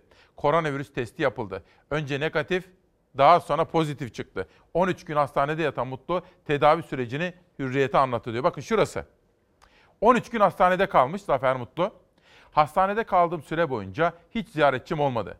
Doktorlar odama geldiklerinde koruyucu elbise giydiler. Her seferinde koruyucu elbiselerini değiştirdiler. Tedavinin ilk 4-5 gününde nefes almakta biraz zorlandım. Ama solunum cihazına hiç bağlanmadım. Tedavi için iki antibiyotik, bir antiviral ve bir sıtma ilacı verdiler diyor. Ve doktorlarını anlatıyor. Tabii diyor tansiyon hastası olmadığım için ve silah da kullanmadığım için diyor, e, sigara da kullanmadığım için de diyor geçti diyor. Şimdi mucize. Şimdi esnafın, üreticinin durumu. Bakın Ankara'dan Sevim Hanım bir mesaj yolladı. İsmail Bey, işini kapatıp zorunlu evinde kalan esnafın ödemesi gereken çek ve senetleri ödeyemeyeceği aşikar. Doğru nasıl ödeyecekler? Yazılan çek ve protesto edilen senetler ve bozulan ticari siciller ne olacak? Bunu hükümet düşünür mü, değerlendirir mi? Bizim de, bizim de sıkıntımız bu diyor efendim bakın. Esnafın hali budur. Hürriyet gazetesinde az evvel Zafer Mutlu ile ilgili haberi sunmuştum. Sıra geldi Aytaç Yalman'a. Yalman'ın inadı virüsü bulaştırdı. Eski Kara Kuvvetleri Komutanı Aytaç Yalman koronavirüs nedeniyle hayatını kaybetmişti. Hastayken hastaneye gitmeyi reddeden Yalman'ın eşinden sonra koruması ve doktorunda da virüse rastlandı diyor. Tabii bizler tabii sorumlu yayıncılık gereği sizlere evde kalın diyoruz değil mi? Bir, evde kalalım. İki, sosyal ve güvenli mesafeye dikkat edelim. Tokalaşmak yok, sarılmak, öpüşmek yok. Çok yaklaşmak, temas yok. Sağlıklı beslenmek var.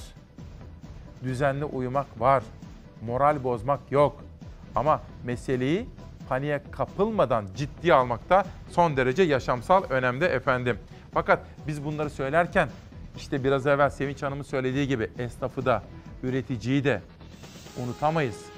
Çalışmak zorunda olan kardeşlerim var. Bakın bugün karayolu inşaatlarında, tünel inşaatlarında, pek çok inşaatta, fabrikalarda, atölyelerde çalışmak zorunda olanlar, eczanelerde çalışanlar, onlar tabii ki zorunlu çalışıyorlar. Ama onun dışında fabrikalar zorunlu mu? Bu ortadaki bir soru. Mesela kargo şirketleri, mesela PTT, mesela mesela bankadakiler. Bir PTT şubesinin içerisinden çekilmiş görüntü. Kapı açılıyor ve sanki indirim yapmış bir mağazaya giren müşteriler gibi içeriye insanlar doluşuyor. Bu manzaralar yaşanıyor mu gerçekten hali hazırda bugün? Bunlar yaşandı ki biz bunun üzerine zaten sesimizi daha fazla yükselttik. Çünkü çoğu işlem PTT'ye devredildi. Herkes riske girmiş oluyor. Hem çalışanlar hem vatandaşlar.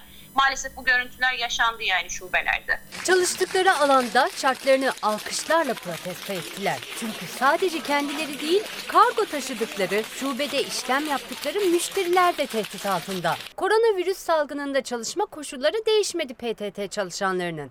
İstanbul'da bir dağıtım merkezinde pozitif vaka çıktı. Ancak ona rağmen ateşi yüksek olanlar eve gönderilip faaliyete devam edildi. O merkez için biz çok daha büyük, hani hızlıca bir karantinaya alma işlemi beklerdik mesela ama olmadı, yapılmadı maalesef. Her şubenin dağıtım merkezinin yöneticisinin inisiyatifine kalmış durumda. Bazı merkezlerde eldiven veya maske temini sağlanıyor fakat ertesi gün bitiyor, günlük oluyor. Bazı merkezlere hiç gitmiyor. Şu anda sadece bu şubede 100 kişiye yakın personel dip dibe çalışmaktadır. Fatura falan varsa fatura almıyor bilginiz olsun.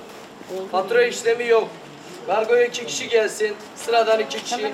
İstanbul'da bir şubedeyiz. Burada da kapı önünde kuyruk var. Gelenler içeriye üçer üçer alınıyor.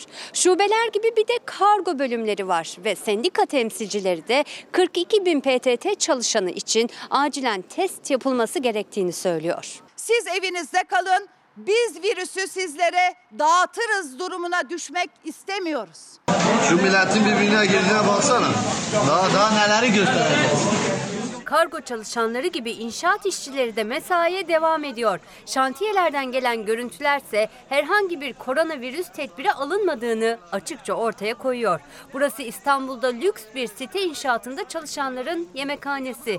Ne masalarda ne de yemek kuyruğunda sosyal mesafe var. Üstten atla, koronaları üstten. Saçmalık ya, vallahi. Ama gitse kaç kalırız. Biraz kaysana. Ya gel buraya otur. Bir masada dört kişi bak. Rasime bak. Abi 50 kişi var ya. Yan yana yemek yiyorlar. Bu adamlar nasıl hastalık kapmasın? Eldiven olsun, dezenfekteler olsun yani şu şekilde küçük e, şişeler halinde kendimizi muhafaza, muhafaza etmemizi sağlıyorlar. Kalabalık ortamlarda eldiven maske yapıyoruz. Yani eldiven Hala kalabalık ortam var mı? e, oluyor. Yani vatandaşlarımız o konuda e, duyarlı değil, duyarlı olmalarını istiyorum. Sokakları 24 saat temiz tutmaya çalışan temizlik görevlilerinin çağrısıysa kendi sağlığı için maske ve eldiven kullananlara, çağrıyı yapanların yüzünü kızartan ama muhataplarını hiç utandırmayan. Ya genellikle e, eldivenlerini, maskelerinizi halkımız e, yerlere atıyorlar. Bunlar e, pis normalde. Hastalık kapıyoruz. Lütfen halkımızdan yani bu eldiven ve maskelerini yere atmamalarını istiyoruz yani. Onlar çalışmak zorundalar. Onu da unutmayalım ve aslında bencil olmayalım efendim onu söyleyeyim. Demet Hanım diyor ki evladım sözünü dinledim. Evden çıkmıyorum. Lakin patlamak üzereyim. Bakın Demet Hanım. Demet Hanım'ı da takip alacağım ve biraz sonra arayacağım onu. Konuğum gelmiş mi arkadaşlar? Heh. Efendim bugün sizlere benim de uzun yıllardır yazılarını, kitaplarını takip ettiğim, değer verdiğim önemli bir konuk, bir bilim insanı. Emin olun çok faydalanacaksınız. 10.30'a kadar bizimle birlikte olacak. Yankı Yazgan Hoca. Yankı Yazgan biraz sonra İsmail Küçükkaya Demokrasi Meydanı'nda olacak efendim. İstirham edeceğim. Eşinize, dostunuza, kızınıza, oğlunuza, birbirinize haber verin. Böyle can kulağıyla dinleyeceğiz. Demet Hanım, Demet Anne, ruhumuzun neden sıkıldığını da, bundan nasıl kurtulacağımızı, bu belirsizlik zamanlarında ruhumuzu da nasıl koruyacağımızı hocama soracağım. Yankı Yazgan hocama. Erhan Tuncer, gül gibi zabıta dururken kızını çöpçüye veren adam. Bir İhsan Yüce kitabı.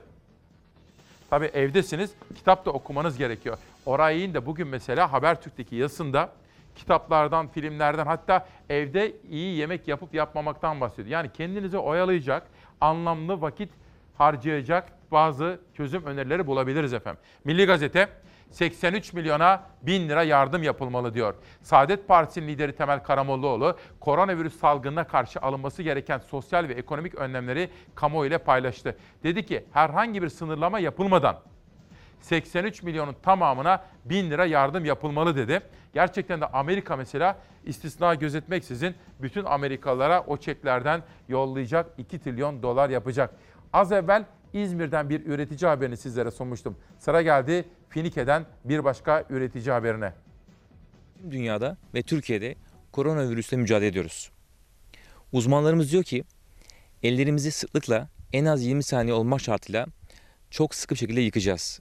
Uykumuzu alacağız, sağlıklı besleneceğiz ve vitaminimizi eksik etmeyeceğiz. Tabii bunları yaparken de dengeli bir şekilde yapacağız. Vitaminimizi eksik etmeyelim derken evet uzmanlarımız vitaminimizi almalıyız, bağışıklık sistemimizi güçlendirmeliyiz diyor devamlı. Bunlarla beraber tabii ki bir de sokağa çıkma e, korkusuyla beraber e, toplumun e, ev içerisindeyken internetten alışveriş e, isteği çok fazla bir şekilde arttı. Biz de tıpkı sağlık çalışanları gibi gece gündüz demeden son 10 gündür tüm meyvelerimizi internet üzerinden vatandaşlarımıza ulaştırmak için kontrollü bir şekilde çalışanlarımızın da sağlığını düşünerekten gece gündüz demeden en iyi şekilde e, hazırlanıp çalışıyoruz. E, bununla beraber tabii e, bazı yoğun talebin getirdiği bazı gecikmeler olabiliyor. Çünkü ilk defa son 10 gündür olağanüstü bir durum var. İnsanlar vitamin almak için daha fazla internete talep göstermeye başladılar. Tüm önlemlerimizi, tedbirlerimizi aldık. Çalışanlarımızın da sağlığını düşünerekten kontrollü bir şekilde dalından tazecik vitaminlerimizi toplayıp vatandaşımızın vitaminlerinin kapılarına kadar e, göndermek için gece gündüz çalışıyoruz. Finike bölgemizin ana ürünü portakal. Portakal ve limonumuz başta olmak üzere ürettiğimiz diğer tüm ürünlere şu an olağanüstü bir talep var. Örneğin e, çarkıfelek e, diğer adı pasiflora e, son dönemlerin çok trend meyvesi ve inanılmaz bir şekilde talep görüyor. Avokadomuz zaten çok ciddi talep görüyor. Ama portakal, greyfurt, e, kumkuat ürünlerimiz çok hızlı bir şekilde tüketim olan ürünlerimiz. Evet efendim biraz sonra burada değerli bilim insanımız konuşacak. Arzu Onay, İsmail Bey kanal ihalesini açanların da buna katılanların da halka ve insana verdiği değeri gözlerimize gördük. Acaba halkımızda gördü çok merak ediyorum diyor. Konuğumuz Yankı Yazgan hocamız efendim. Çok faydalanacaksınız ondan eminim. Sabiha Hanım, oğlum biraz evvelki anne gibi benim de canım sıkılıyor dedi. Efendim öyle. Ama bu günler geçecek. Dün ben kendi annemi de aradım. Ona da söyledim. Anne dedim şöyle dişini sık bir 3-4 hafta. Ondan sonra başka annelerim var. Her gün 3-4 ayrı anneyi arayarak sıkı sıkı tembih ediyorum. Dışarı çıkmıyorsunuz değil mi diye soruyorum efendim. Batman pusula buna hakkınız yok. Batman'dan sokağa çıkma bakın görüntüleri ve maalesef işte Batman'da maalesef birbirimize bulaştırabiliriz efendim. Geçelim Batman'dan Çorum'a. Pazarlarda sosyal mesafe nerede kaldı? Bakın. Sosyal mesafe konusu ve pazarlarda bu virüsün bulaşma ihtimali. Geçelim. Hatay Asi Gazetesi sosyal mesafe nerede? Aynı mesele burada da geçerli. Pazarlara gittiğimiz zaman bir miktar kalabalık azalmış olsa da halen risk büyük. Geçelim Önder Gazetesi'ne. Zonguldak'ta maske üretimi başladı. Karadeniz Ereğli Belediyesi bünyesinde Cumhuriyet Halk Evlerinde gönüllü kursiyerler tarafından maske üretimine başlandı. Bu konuda Milli Savunma Bakanlığı'nın da başka sivil toplumun veya iş dünyasının da yaptığı hazırlıklar haberleştiriliyor. Bittiği zaman sizlere haberini sunacağım. Anadolu Eskişehir Gazetesi TRT 1 kanalını Açık Üniversite'ye versin dedi. Biliyorsunuz Açık Üniversite, açık öğretim konusunda kendisi aslında duayen bir isimdir ve bu işi başlatan isimdir. Korona günlerinde de her zaman aslında daha fazla çevre sorunlarını gündeme taşımamız gerekiyor. Çünkü bu yaşadıklarımızın çevre sorunlarıyla doğrudan ilgisi var. Koronavirüs pandemisi çevresel koşulları da etkiliyor. Yavaşlayan hayat, enerji tüketiminde azalma, üzerinde yaşadığımız dünyaya adeta nefes aldırıyor. Çevre kirliliğinin azaldığı haberleri durumun tek sevindiren tarafı. Ancak su tüketimi artıyor. Barajlarsa endişe veriyor. Ben zaten her zaman normalde dikkat ediyorum. Çok fazla suyu açmıyorum. Türkiye'nin batı kesimleri 2019 yılında gerçekten az yağış aldı. Doğu kısımlarda herhangi bir sıkıntı yok. Onlar bol miktarda yağış aldı ama e, barajlara baktığımız zaman İstanbul barajlarında şu anda barajların doluluk oranı %64. Türkiye'nin dünya ile bağlantısının en fazla olduğu en yüksek nüfuslu şehir İstanbul'da barajların doluluk seviyesi yaklaşık %64. Geçen yıl bugün aynı oran %94'tü. Son 10 yıl içinde görülen en düşük ikinci seviyede su miktarı. Koronavirüs pandemisine karşı elimizdeki en güçlü silahlardan biri ise su. Sağlık otoriteleri eller en az 20 saniye yıkansın diye tavsiye ediyor. İşte ilk köpürtmeye başladığımda lavaboyu kapatıyorum dirseğimle. İşimi bitirdikten sonra yani köpürtme işi bittikten 20 saniye sonra tekrar açıp öyle duruluyorum. Yani su tüketimine dikkat ediyorum. Dikkat etmezsek önümüzdeki yaz su kıtlığı yaşanabilir. Daha sık ev temizliği yapmak, daha sık duş almak, daha sık çamaşır yıkamak da tavsiye edilenler arasında. Sadece ellerimizi sabunlarken musluğu kapatarak bile her yıkamada 2 litreye kadar su tasarrufu yapabiliriz. Şimdi ellerimizi uzmanların söylediği gibi bol miktarda suyla yıkamamız gerekiyor. Şimdi ben elime sabun aldım. Elimi sabunluyorum. Şimdi uzmanlar 20 saniye dediler. 20 saniye boyunca elimi yıkamaya devam edeceğim. Şu anda elimi yıkıyorum ama 1,5-2 litre civarında su maalesef bu esnada Harcamış harcamış olduk. Hayatın her alanında alışkanlıkları ve öncelikleri değiştiren pandemi çevresel koşulları olumlu etkiliyor. İstanbul'un havası Ocak ayına göre %30 daha temiz bugün. İstanbul Teknik Üniversitesi'nin verdiği bilgiye göre Ocak ayında İstanbul'da birim havada 50 mikrogram partikül madde ölçülürken bugün bu miktar 30 mikrograma düştü. Koronavirüs pandemisi nedeniyle mecburen yavaşlayan hayat hava kirliliğinin azalmasına sebep oldu. İlkem Şahin diyor ki abi bugün tiyatrolar günü diyor. İlkem'e de tiyatroya yatırım yapan, gönül veren bütün tiyatrocularımızda, sanatçılarımızda sevgi ve saygıyla selamlıyoruz. Maalesef perdeler şimdi kapalı ama açılacak. O güzel günler geri gelecek. Sezen Hanım diyor ki gerçekten her gün kendi annenizi ve başka anneleri arıyor musunuz diyor. Elik Hanım. Günaydın sevgili İsmail. Biz evdeyiz ama hiç rahat değiliz. Yunan sınırındaki insanlar, doğu sınırından gelen insanlar onlar ne yapıyor diye bir soru sormuş efendim. Sezen Hanım'ın da sorusu. Evet arıyorum. E sizler de arıyorsunuz büyüklerinizi değil mi? Her gün arıyorsunuz. Dün mesela kendi annemden sonra sırayla Afife Sezer annemi aradım. Yani tek tek söylemiyorum ama her gün 3-4 anneyi arıyorum. Financial Times gazetesi bakın dün Cumhurbaşkanı Erdoğan'ın da katıldığı o home office diyoruz ya evden çalışma sistemi diyoruz ya bakın ona ilişkin bir haberle çıkmış efendim dünya liderleri G20 zirvesindelerdi. Ve geçelim Almanca gazeteye Der Tagesspiegel gazetesi bir kelime oyunu yapmışlar. Aslında ev zamanı ve zaman aşımı. Şimdi zaman aşımı derken bir taraftan da evde zaman geçirmeye çalışıyoruz. Yankı Yazgan'a da soracağız. En iyi zaman nasıl geçirilir evde? The Guardian gazetesi ve İngilizler meselenin ne kadar ciddi olduğunu çok sonradan fark ettiler ve şimdi adeta o kadar çok hasta yığılması olacak ki bunu bir tsunami'ye benzetmeye başladılar. Bizde olduğu gibi dün sizlere duyurmuştum. İngilizlerde de bakın sayfanın ortasına doğru gelelim. İnelim biraz aşağıya. Sayfanın ortasında da bir haber görüyorsunuz. Sağlık çalışanlarını İngilizlerde her akşam alkışlarla desteklemeye başladılar efendim. Geçelim Le Monde gazetesine. Le Monde gazetesinin birinci sayfasında da yine tamamen koronavirüse ilişkin haberler var ve Fransa'da hastaneler için en kritik eşik denilmekte gazete. Geçelim Independent gazetesine. Dünya çapında vaka sayısı 500 bin. Biraz önce bakın Elik, Elik isminde bir kadın bana sormuştu. Suriye'de de bilinen ilk vaka ve bilinen ilk ölüm gerçekleşti. İspanya'ya bakıyoruz. Tıbbi malzeme eksikliği, sağlık çalışanlarının korunamaması, hastanelerin kapasitenin üzerine çıkması salgını mücadeleyi imkansız hale getirdi. Can kaybının Çin'i geçtiği İspanya'da salgının önü alınamıyor. Olağanüstü hal 11 Nisan'a kadar uzatıldı. İspanya kabusolu günler yaşıyor. Vaka sayısının önüne geçilemez derecede artması tıbbi malzeme yetersizliğini de beraberinde getirdi. Dünya, İspanya'daki insanların hastane koridorlarında yattığı görüntülerin etkisindeyken trajik bir haber daha geldi. Nazanfekte çalışmaları için huzur evlerine giren askerler terk edilmiş yaşlıların cansız bedenleriyle karşılaştı. Sokağa çıkma yasağı ilan edilen ülkede olağanüstü hal uzatıldı. Mecliste konuşma yapan Başbakan Pedro Sanchez, virüse karşı tek seçeneğin izolasyon olduğuna ikna oldum dedi. Ülkede sokağa çıkma yasağı şimdilik 11 Nisan'a kadar uygulanacak. Duruma göre sürenin uzatılıp uzatılmayacağına karar verilecek. İspanya, NATO'ya bağlı Avrupa Atlantik Afet Yanıt Koordinasyonu'ndan sağlık malzemesi yardımı talep etti. Talepler arasında 150 bin solunum cihazı ve 500 mekanik vantilatör var. Öte yandan Sağlık Bakanı Salvador Illa, Çin'den 430 milyon değerinde maske, eldiven ve tanı kiti sipariş edildiğini bildirmişti. Siparişler geldi ancak tanı kitlerinden kısa sürede şikayet de geldi.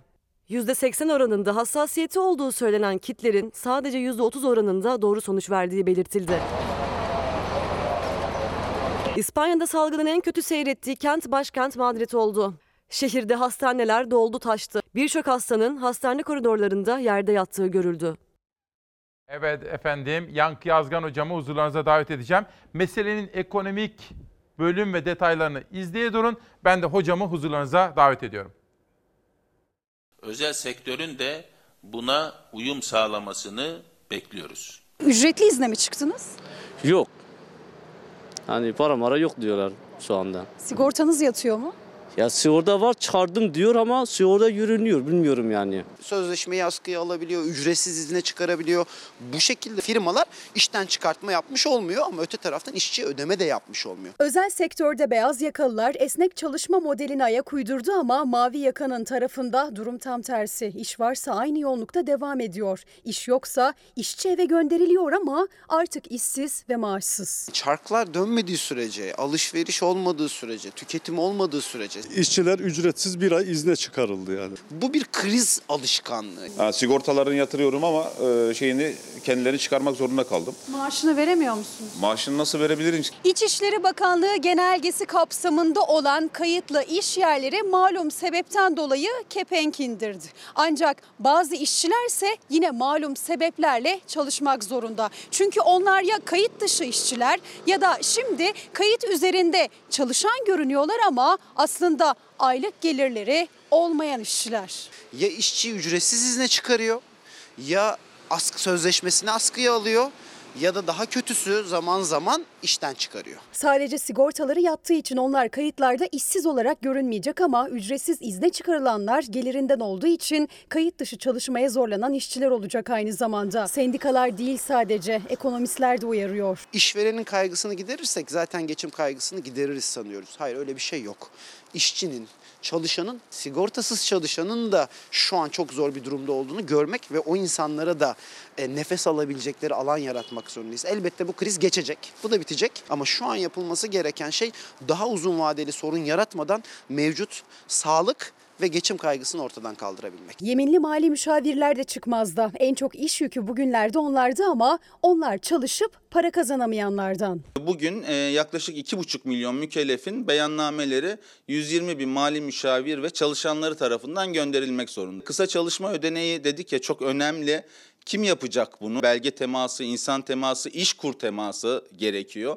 Bunlarla ilgili çalışanlar yine mali müşavirler. Bu ekonomik sıkıntı nedeniyle tahsilatımız e, büyük bir sıkıntıya girmiş durumda.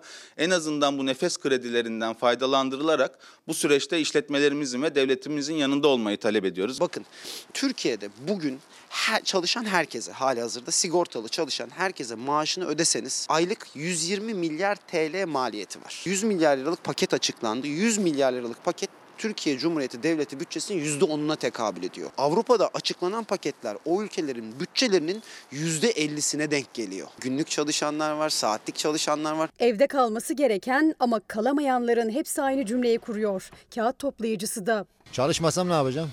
Benim bir maaşım falan yok ki. Bir ay çıkma dışarı. Tamam benim giderimi karşılasın. Suyumu, elektriğimi, doğalgazımı, kiramı karşılasın. Ben çıkmayayım. O zaman bana da bir çare bulsun.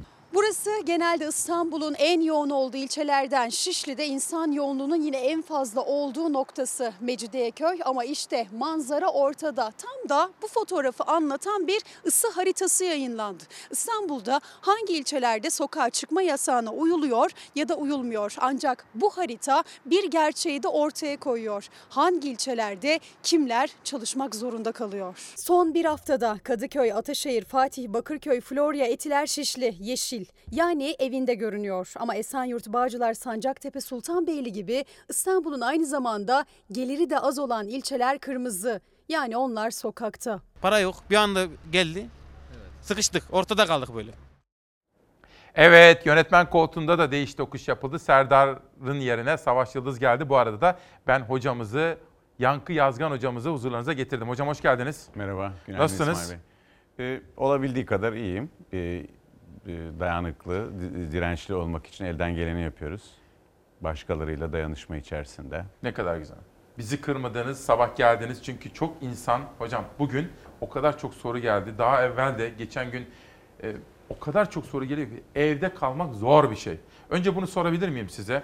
Evde kalacağız, kurallara uyacağız. Fakat evde kalmak, biraz bunu anlatır mısınız bize? Şimdi şöyle bir şey, burada e, tabii ben işin biraz psikolojik boyutuna değineceğim ama e, tabii evde kalmamak için birçok sebebi olan insan var. Biraz önce sizin e, geçen gibi geçim derdinde olanlar Evet. başta olmak Evet. üzere. Ama evde kalması kalmaması için zorunlu bir sebebi olmayanların da kendini tutması gerekiyor. Çünkü içimizden gördük ki herkes bizim için çok kıymetli. Başkalarıyla birlikte olmak istiyoruz. Tabii. İşte dokunabilmek, tokalaşmak e, bunlar şu anda çok kıymetli. e, Tabii. yani kaybe- kaybettiğimiz zaman kıymet Ne kadar kazanan. önemliymiş hocam. e, başkalarının da ne kadar önemli olduğunu e, anladık. Ama e, şimdi e, alışkanlıklarımız bizim başka birine yaklaşmak yönünde, başkalarıyla birlikte olmak yönünde ve bu sadece bizim ülkemize özgü bir durum da değil. İnsanın doğuştan itibaren içinde gelen, içinden gelen bu. Bunu tutmak, yani içimizden gelen bir dürtüyü tutmaya çalışıyoruz. Çıkmak da böyle bir şey. Yani kapının önüne çıkmaya bir engel yok ya da ba- balkona çıkmaya bir engel yok. Yani o anlamda baktığınızda aslında burada sokağa çıkmak başkalarıyla teması azaltmak anlamında. Ve bu sosyal mesafe kavramı bile hepimize böyle çok soğuk geldi. Hatta bazıları ya bunu fiziksel mesafe olarak değiştirelim eee, önerisini getirdi. Benim bir dostum da güvenli mesafe diyebilir miyiz Çok dedi. güzel bence güvenli, Güvenli mesafe. mesafe. Singapur'da bu sabah duydum. Ee, bir, e, bir metreden fazla yakınına gitmek bir kişinin fiziksel saldırı olarak kabul edilmeye başlanmış. Fakat hocam çok zormuş evde kalmak şimdi uzun Kendini günler. tutmak çok zor bir şey. Evet. Ee, çünkü kendini tutma insanın çocukluktan itibaren e, bütün aslında eğitim, disiplin, terbiyeyle bizim kazanmaya çalıştığımız çünkü e, bir beceri. İçimizden birçok şey geliyor. İçimizden gelenlerin bir bölümü uygun değil, bir bölümü yanlış, bir bölümü kötü. Ee, yani diyeyim kötü beslenmek gibi. Yani kötü derken e, bunları tutmayı öğrendikçe aslında yaşamımızda belli bir e, kendi bedenimiz, düşüncelerimiz ve duygularımız üzerine bir kontrol sağlamaya, insanlaşmaya başlıyoruz.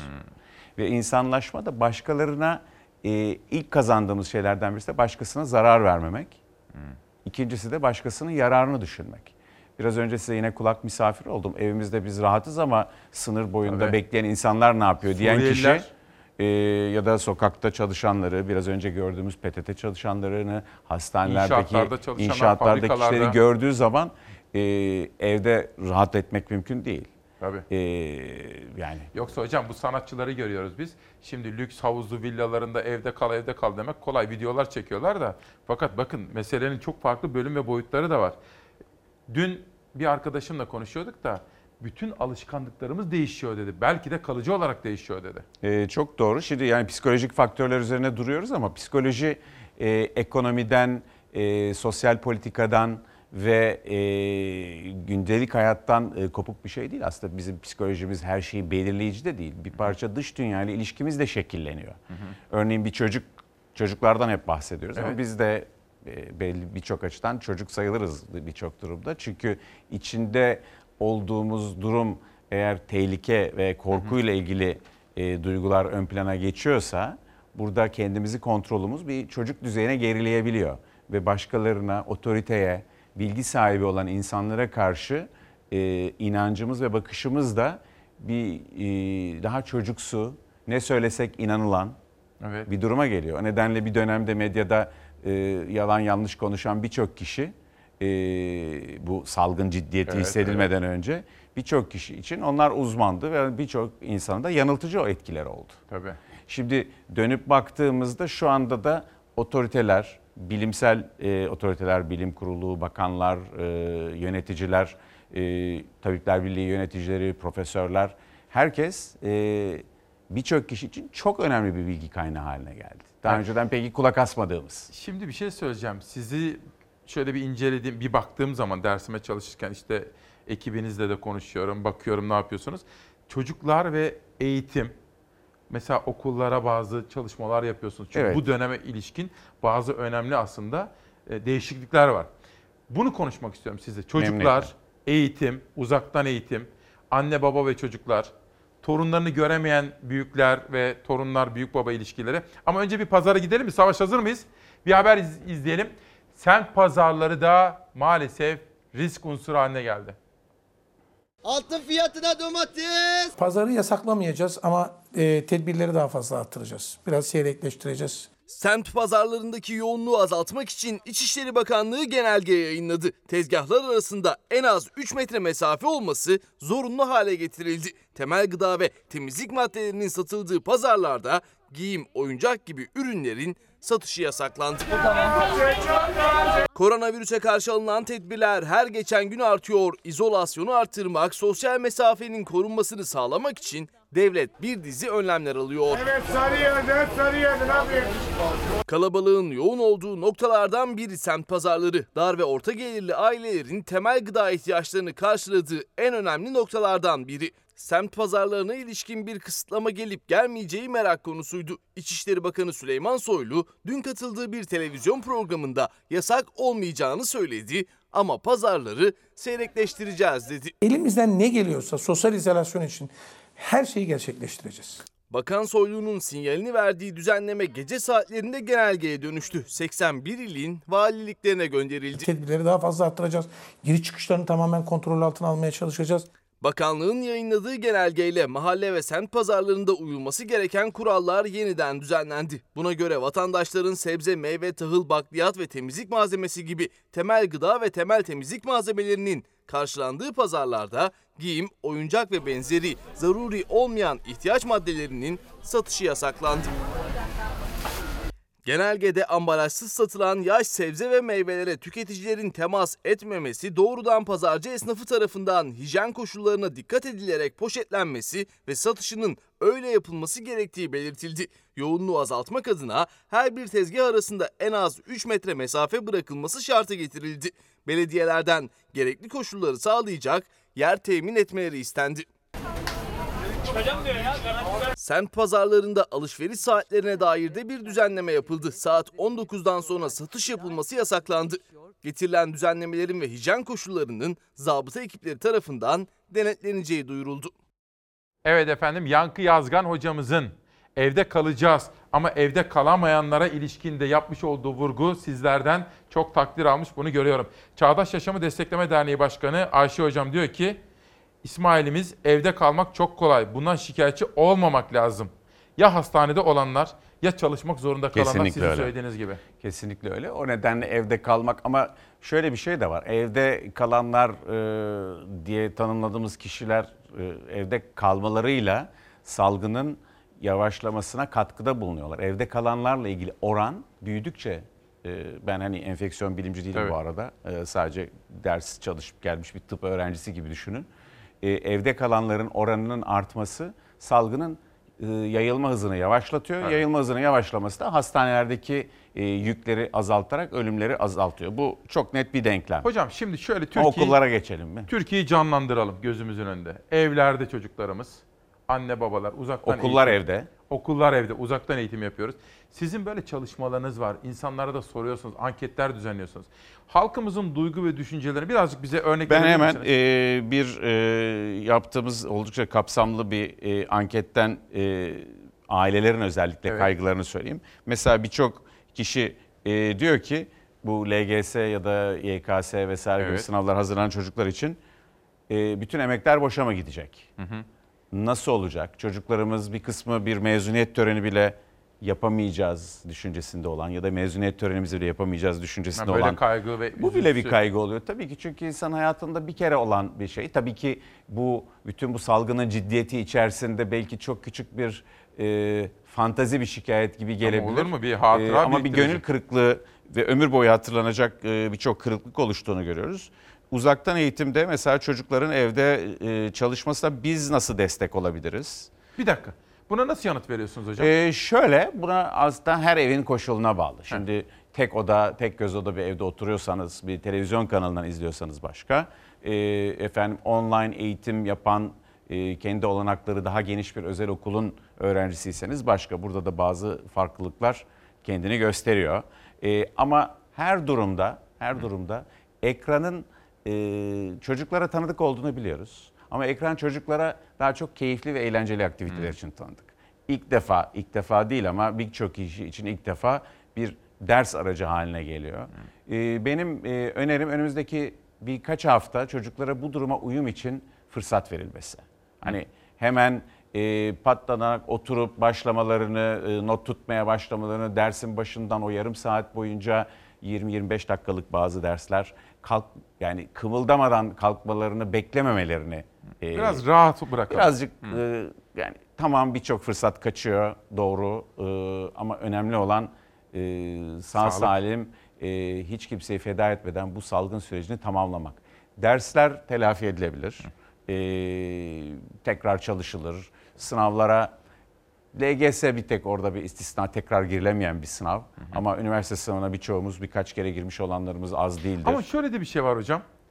Şimdi bir kişi veya bir grup değil, herkese geçerli. Şartlar herkes için aynı. Çok önemli. Bu da acıyı azaltan bir şey. Açıkçası acı beraber çekildiğinde, dertler paylaşıldığında e, azalıyor. Mutluluk paylaşıldığında çoğalıyor Çoğalıyor. biliyorsunuz.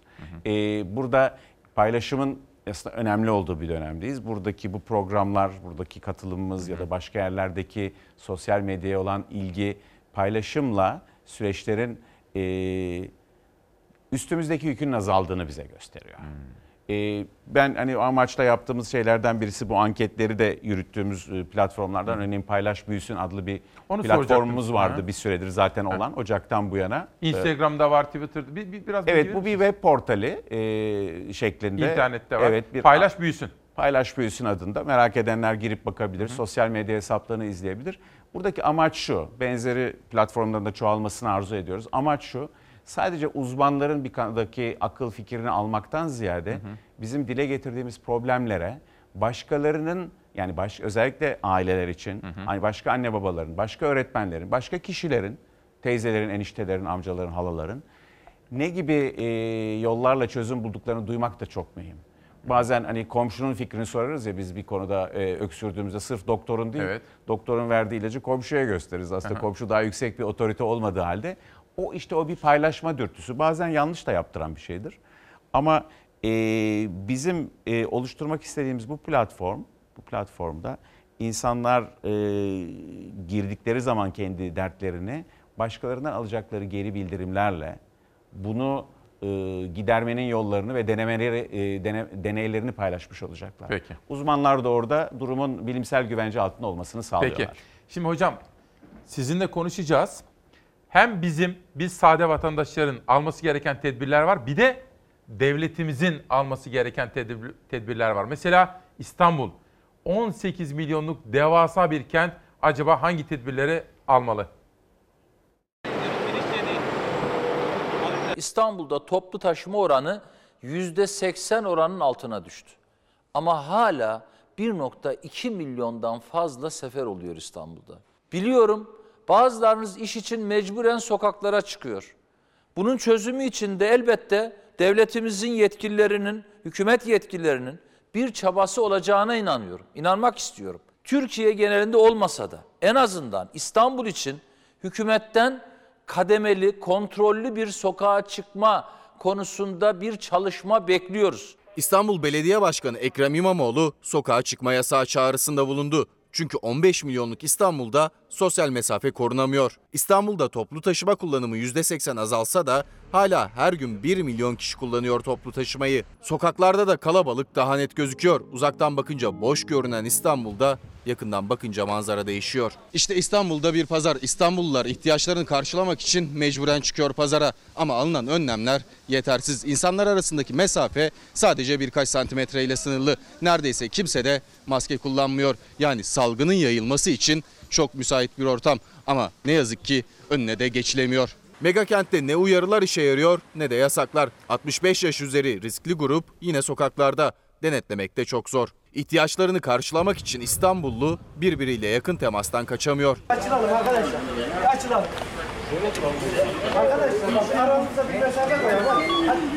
Sadece 65 yaş üstü ve kronik rahatsızlığı bulunanların evlerinden çıkması yasak ama herkesin mümkün olduğunca evinde kalması için sürekli uyarılar yapılıyor. İnsanların toplu olarak bulunduğu yerlerle ilgili düzenlemeler hayata geçiriliyor ama yine de insanların risk oluşturacak şekilde bir araya gelmesinin önüne geçilemiyor. Türkiye genelinde olmasa da en azından İstanbul için hükümetten kademeli, kontrollü bir sokağa çıkma konusunda bir çalışma bekliyoruz. İşte bu nedenle Ekrem İmamoğlu en kalabalık şehir İstanbul için sokağa çıkma yasağı istedi. Sadece İstanbul'da değil, Türkiye'nin her yerinde de benzer manzaralar var. Bu nedenle her gün virüse yakalananların sayısı artıyor. Yankı Yazgan hocama bunu soralım. Hocam şimdi bu sokağa çıkma yasağı uygulanmalı, uygulanmamalı işte New York'ta, Barcelona'da. Madrid'de şeyde çok Bunu biraz anlatır mısınız? Şöyle Yani bunu bir- tabii ben e, bu bir siyasi bir karar ama bunun e, insanlar için e, yani kabaca insan toplumu üçe bölersek, üçte bir, üçte bir, üçte bir şeklinde. Üçte biri için bu kendini tutma ve ekonomik olarak da e, herkese belli bir güvence olduğunu varsayalım. Hani bir o tür bir kaygınız yok. Sadece her şeyiniz var ama yine de çıkmak isteyenler üçte biri bulabilir. Ee, ilk üçte birdekiler yani üçe bölelim. İlk üçte birdekiler rahatlıkla evlerinde oturmakta, kendilerini tutmakta zorluk yaşamıyorlar. İkinci üçte birdekiler e, yumurta kapıya dayandığında, korkutucu unsurları, haberleri almaya başladıklarında, ölümleri duyduklarında kendini daha iyi kontrol etmeyi becerebiliyorlar. Tamam. E, son üçte birdekiler için ise bunu çok açıkça söylemek lazım. Hani e, hayır çıkamazsın, e, evinde kalmalısın e, şeklinde.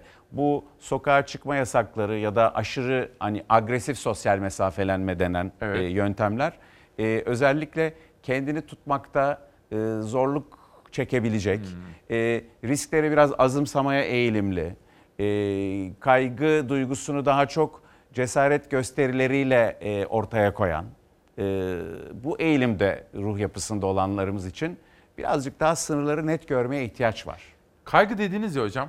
Mesela kaygıyla nasıl baş edeceğiz? Şimdi bir kere kaygı e, yaygın şu anda. Tabii bu şaşırtıcı bir bulgu Doğal. değil. İlk E, defa böyle bir şey e, yaşıyoruz. Yine de kaygısı olmayan, e, şöyle diyeyim bizim yine bu anketlere baktığımızda yine üçte biri bulan bir kesim var. Kaygısız. Çok kaygılı, kaygılı olmadığını söylüyor. Çok enteresan. Bakın, kaygıyı hissetmek ayrı bir şey. Bir hissi birçoğumuz birçok duygu hissediyoruz. Bir şey sorabilir miyim? Buyurun. Siz kaygılı mısınız mesela? Ee, kaygılıyım. Kaygılıyım. Ee, adını koymak önemli de, duygumuzun. Çünkü kaygımızın e, yersiz bir kaygı olmadığını biliyoruz. Ve kaygımızın kaynağı, e, benim kaygımın ve birçok kişinin kaygı bilinmezlikler. O zaman bir soru daha. Buyurun. Siz de kaygılısınız çünkü gerçeklikle yüzleşiyorsunuz. Doğru. Peki kaygıyla nasıl baş ediyorsunuz? Ee, bilgi. Bilgi. Önemli. Güvenilir Doğru bilgi, bilgi. kaynağı. Hmm. Ee, neyin ne olduğunu, gerçeği bilmek önemli. Gerçek bazen rahatsız edici olabilir. Ama rahatsız edici bir gerçeği e, bildiğiniz zaman ona göre konumunuzu, e, tutumunuzu alabilirsiniz. Başkalarıyla e, o tutum konusunda bir plan geliştirebilirsiniz ve eyleme geçersiniz. Çünkü e, kaygımız karşısında bir eylem planı olduğunu görmek ve adım adım e, ve eylem planının adımlarını da görüyor olmak önemli. Şimdi bu olmazsa şunu yapacağım, bu olmazsa bunu yapacağım diye.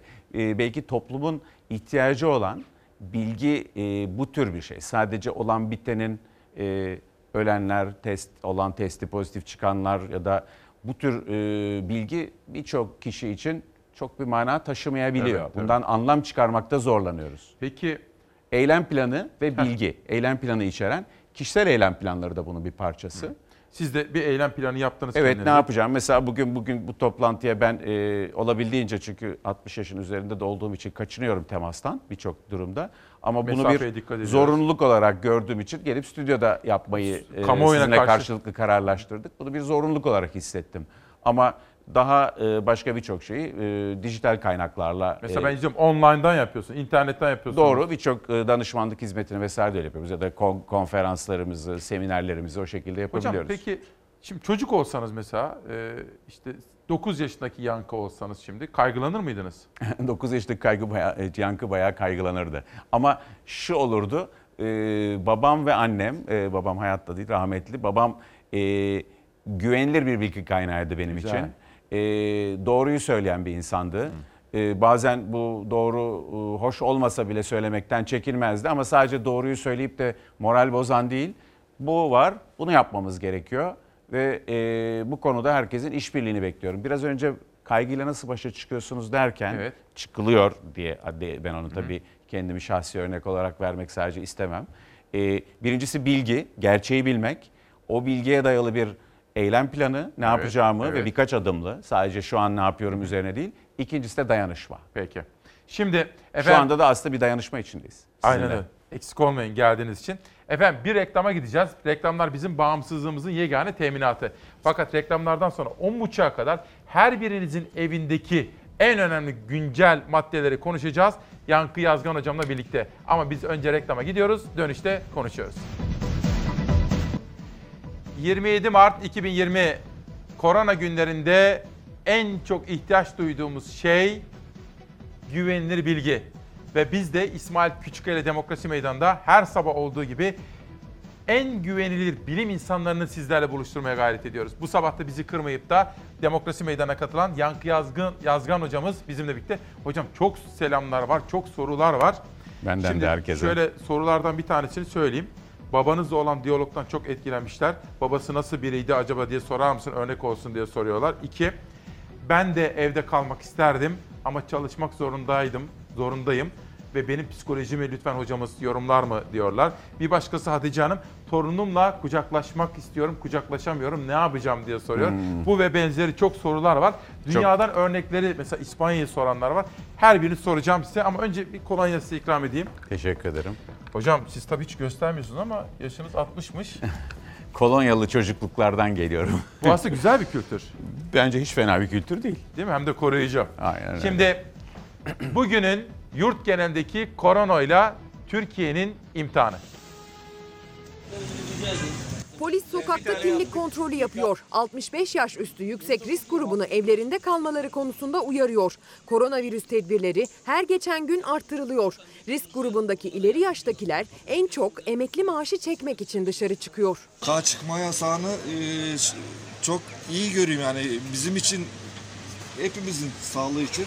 Lütfen büyüklerimizi uyaralım. Onlara yardımcı olalım. 61 yaşında üstündeki kesinlikle dışarı çıkmasınlar. Devlet yetkilileri emekli maaşlarını çekmeleri için 65 yaş üstüne yardımcı oluyor ama paralarını kendileri çekmek isteyenler sokağa çıkma yasağını deliyor. Yasağa uymayan ileri yaş risk grubuna cezalar kesiliyor. Bazıları ise dolandırılıyor. Pazartesi günü bankaya gittim. Kartımı taktım. Maaşımın bankaya gittim. Tamam. Maaşımın çekildiğini öğrendim. İstanbul Arnavutköy'de 68 yaşındaki Yaşar Keskin torununu gönderdi bankaya. Ancak maaşının günler önce çekildiğini öğrendi. Polis Keskin'in şikayetini almak için evine kadar gitti. İçerideki memura e, sorduk. İçerideki memur da maaşınızın çekildiğini çekilmiş dedi bize. Bence daha iyi oluyor bizim için. Hep evdeyiz. Maydanoz almayın. Maydanozum var. Tekrar çeri domates, tekrar salatalık, yeşillik. Roka, tera. İleri yaş yüksek risk grubu dışarı çıkmıyor, yerel yönetimler, emniyet birimleri ve gönüllüler onlara yardım ediyor. İstanbul'da Maltepe Belediye Başkanı Ali Kılıç, koronavirüs tedbirleri kapsamında evinden çıkmayan 65 yaş üstü vatandaşların kapılarını tek tek çalıyor. Kimse çok önemlisin. Maltepe'ye katkıları çok büyük. Muğla Marmaris'te de yerel yönetimler seferber. Bunun yanı sıra yerleşik yabancı uyruklu kişiler Türk komşularına yardımcı olmak için alışverişlerini gönüllü olarak yapıyor. Where are you from? Elazığ'da depremzedeler için hazırlanan konteyner kentte de koronavirüs tedbirleri alınıyor. Sağlık kontrolünden geçirilen depremzedelerin konutları dezenfekte ediliyor. Konteyner kentte de sokakta kimse yok. Çıkmayalım ki bir an önce bunu atlatalım. Herkes işine dönsün. Geçim sıkıntısı, zorluklarımızı atlatalım inşallah. Tüm Müslüman alemine Rabbim koruyor. Bu e, virüsü de dağlara, taşlara sürer. Ancak yasağa uymayanlar da var. Mersin Tarsus'ta bir hamama düzenlenen baskında kumar oynayanlar yakalandı. Hamam yayınlanan koronavirüs genelgesi kapsamında kapalı. Kumar oynamaksa zaten illegal. Tüm kuralları hiçe sayan hamam kumarcıları ise gözaltında. Hamama kesilen para cezası ise 47 bin lira. Evet, Profesör Doktor Yankı Yazgan hocama soralım. Hocam şimdi sosyal medyaya şöyle bir baktım. Babanızla ilgili bir soru sordum ya. Hani 9 Evet. yaşındaki Yankı Yankı'ya- olsa kaygılanır mıydı dedim.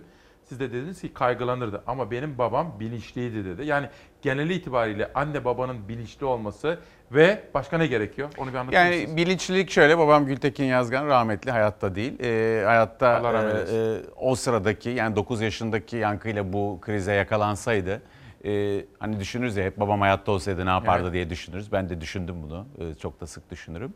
E, babamın iki özelliği vardı. Bir gerçekçi olması. Gerçeği olduğu gibi e, bir çocuğun anlayacağı dille e, ama eğip Konuşurdu bükmeden, sizle. eğip bükmeden ve benim gidip sormamı bile beklemeden Hmm.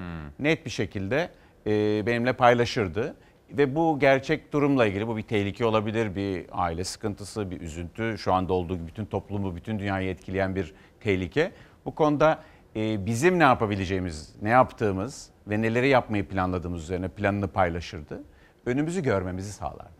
Yani belirsizliği azaltıyor. Gerçek hakkındaki gerçeği doğru saptamak. O yüzden verileri bilmemiz hepimiz için çok önemli. Ee, eylem planlarını bilmek önemli. Şeffaflık denirken yoksa kim ne yapıyor, ne, evde ne yiyor, ne içiyor onu merak etmiyoruz.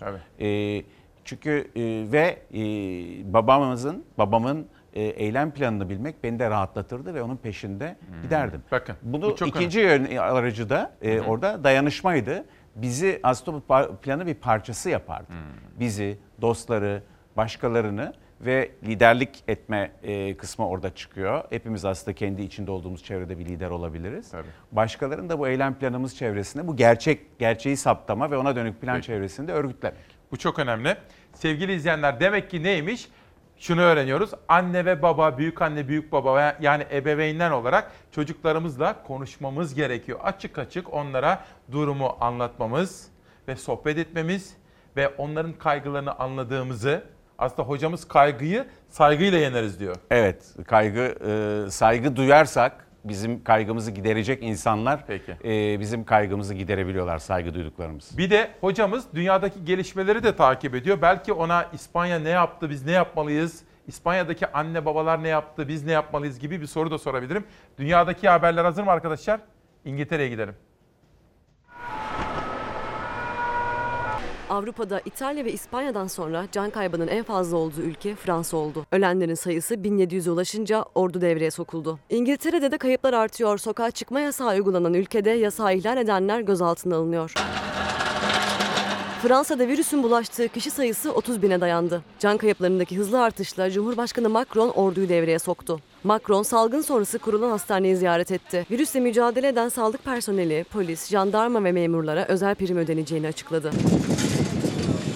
Birçok ülkede olduğu gibi Fransa'da da maske ve eldiven sıkıntısı yaşanıyor. Sağlık çalışanlarının yetersiz tıbbi ekipmanla çalışması ülkede tepkileri neden oluyor. Öte yandan Fransa'da 10 gündür uygulanan sokağa çıkma yasağının uzatılması bekleniyor. Yasaklarla beraber Paris başta olmak üzere ülkenin birçok şehri hayalet şehre döndü. İngiltere'de de virüs etkisini artırdı. Vaka sayısı 11 bini geçti. Can kaybı 578'e yükseldi. Geçtiğimiz günlerde sokağa çıkma yasağı ilan edilen ülkede polisin yetkileri artırıldı. İzinsiz sokağa çıkanların polis tarafından gözaltına alınmasına karar verildi. Gözaltı kararı öncesi para cezaları netleştirildi. Yasak ihlaline ilk seferde 60 sterlin yani 465 lira ceza uygulanacak. İkinci kural ihlaliyle bu ceza ikiye katlanarak 120 sterline çıkarılacak. Arka arkaya ihlalde bulunanlar gözaltına alınacak. Virüsten korunmak için Windsor Kalesi'ne taşınan Kraliçe Elizabeth fedakarlıklarından dolayı sağlık çalışanlarına teşekkür etti. Ülke genelinde sağlık çalışanlarına destek dünyanın birçok yerinde olduğu gibi alkışlarla gösterildi. Boris Johnson da sonradan anladı işin ne kadar Tabii ciddi ki. olduğunu.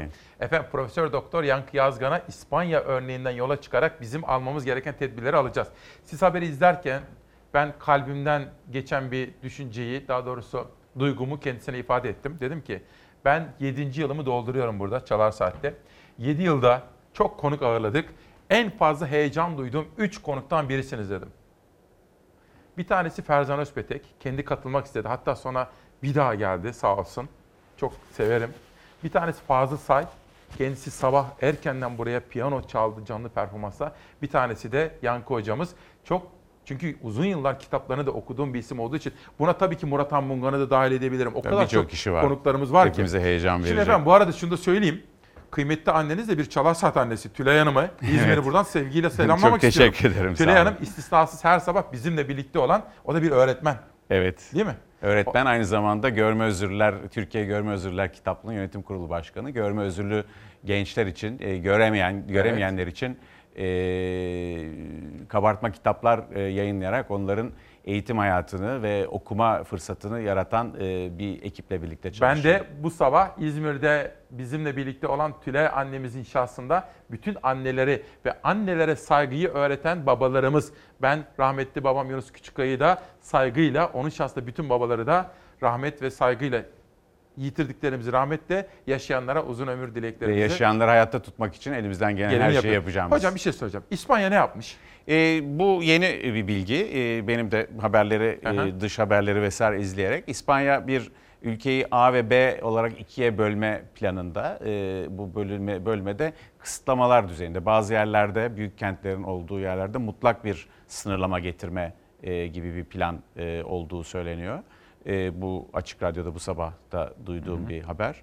E, ve B bölgesine de e, daha az e, yani dükkanların kapalı tutulduğu ve zorunlu alışverişe izin verildiği e, daha az sosyal mesafelenmenin olduğu. İki durumda da birinde tam e, kapalılık, Hı hı. diğerinde de sınırlı açıklık diyelim. Sadece zorunlu durumlarda sokağa çıkma.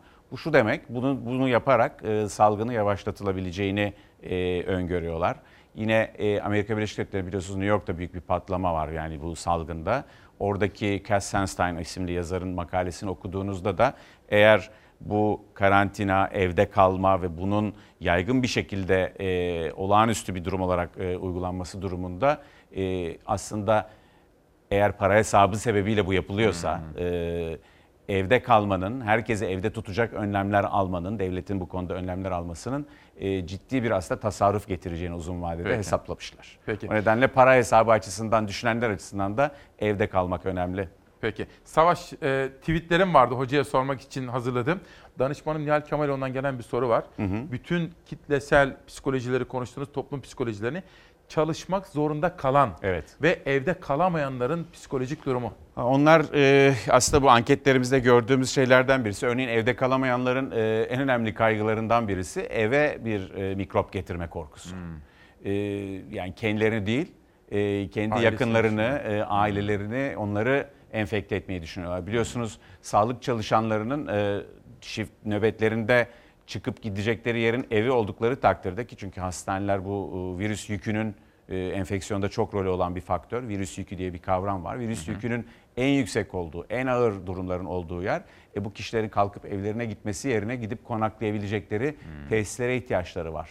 E, bazı yerlerde turizm tesisleri bu amaçla kullanılmaya başlanacak diye yine okuduğumuz. Devletin bazı imkanları da var aslında. Misafirhaneler, Tabii birçok yer var. Da, Ee, oteller var. Konaklar, saraylar, e, devletin e, bu, yani Peki sayısız mesela yer var. Yani. Şöyle sorsam hocam diyelim ben evdeyim. Kalmak istiyorum. Uyarıları dinlemek istiyorum. Fakat fabrikada ya da maden ocağında çalışıyorum. Evet çalışmanız e, bir de bir yandan da hayatın çarklarını döndüren e, emekçi insanlar var. Yani yaşam üretiliyor. Şu anda e, internete bağlıyız ama internetin e, devamlılığını sağlayan, elektriği, suyu sağlayan bu insanların da çalışması için e, belli ölçüde kısıtlamalar getirildiği takdirde yaşamın temel kaynaklarının devamı ama onun dışındakilerin de e, kendi yaşamlarını sürdürebileceklerinin güvencesini aldıkları bir durumda. Ben sokağa çıkmama kuralının uygulanabileceğini, insanların içinin rahat olacağını, gelecek endişesi tamamen ortadan kalkması imkansız bir şey. Ama bunun hafifletilmesinin en azından bir fayda getireceğini Devlet aslında böyle Amerika'da yaptıkları gibi hocam işte bin dolar verdi bütün yetişkinlere. Devlet bunu yapabilse aslında. Yani önlemde tasarruf olmaz. Ee, sağlıkta ve önlemde tasarruf olmaz. Ne güzel. Başlık bak. Önlemde tasarruf olmaz. Ali Yaşar Sarıbay'dan bir tweet gördüm hocam.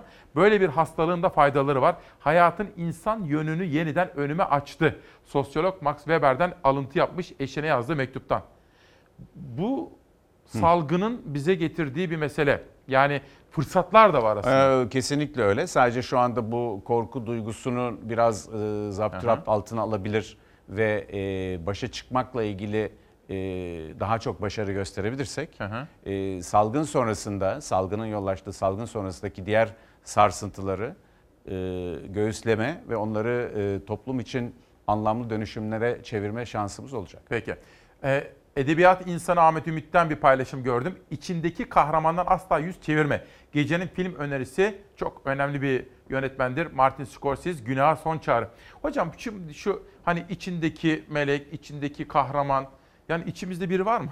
İçimizde birçok kişi var öyle bakarsanız. Ee, hangisini ortaya çıkaracağımız bizim e, irademize, kişiliğimize bağlı. İçimizde birçok özel, kötü özellikler de var. Ee, yalancılık var, namussuzluk var belki öyle de düşünebilirsiniz. Ama içimizdeki hangisini çıkaracağımız bizim seçimimize bağlı. O yüzden e, içimizdeki iyilik, içimizdeki iyilik çıkmak için aslında her zaman fırsat kolluyor. Müthiş, müthiş. O nedenle buna e, imkan verecek organizasyonlar biraz önce bahsederken bu krizin etkileriyle başa çıkmak için bir bilgi ve gerçekçilik dedik. İkincisi dayanışma dedik. Dayanışma aslında burada çok sayıda iyilik örneklerini görüyoruz. Biraz önce gösterdiğiniz e, görevleri bile olsa bunu he- hevesle yapan, kapı kapı dolaşan bir belediye başkanı Ya gösterdi. hocam Yaşlıların bak kapıları burada çalan. bak dayanışma burada da hocam. Şimdi biz tabii pek çok çalışan evden tabii biz genel müdürümüz de talimat verdi. Çok sıkı tedbirler alınıyor burada.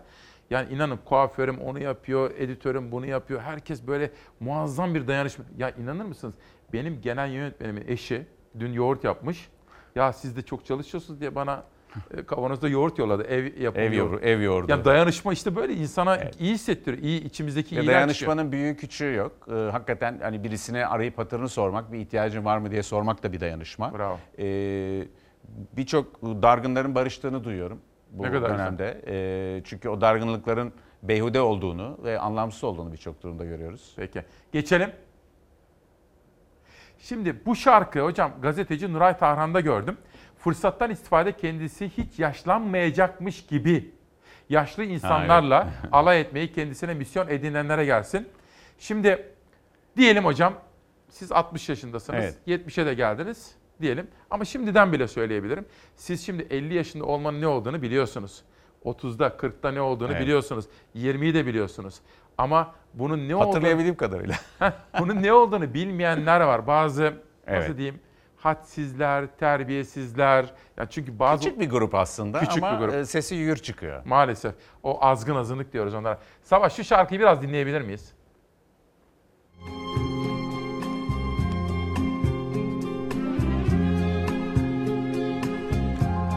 I know what it is to be young. You, you don't know what it is to be old. Someday, you'll be saying the same thing. Time takes away, so the story is told. I've asked so many questions wise men I met. Couldn't find all the answers. No one has as yet. There'll be days to remember, full of laughter and tears. After summer, comes winter,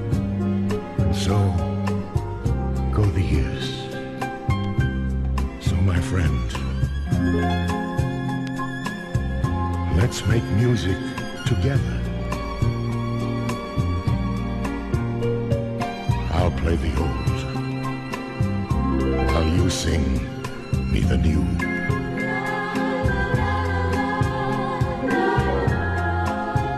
In time, when your young days are over, there'll be someone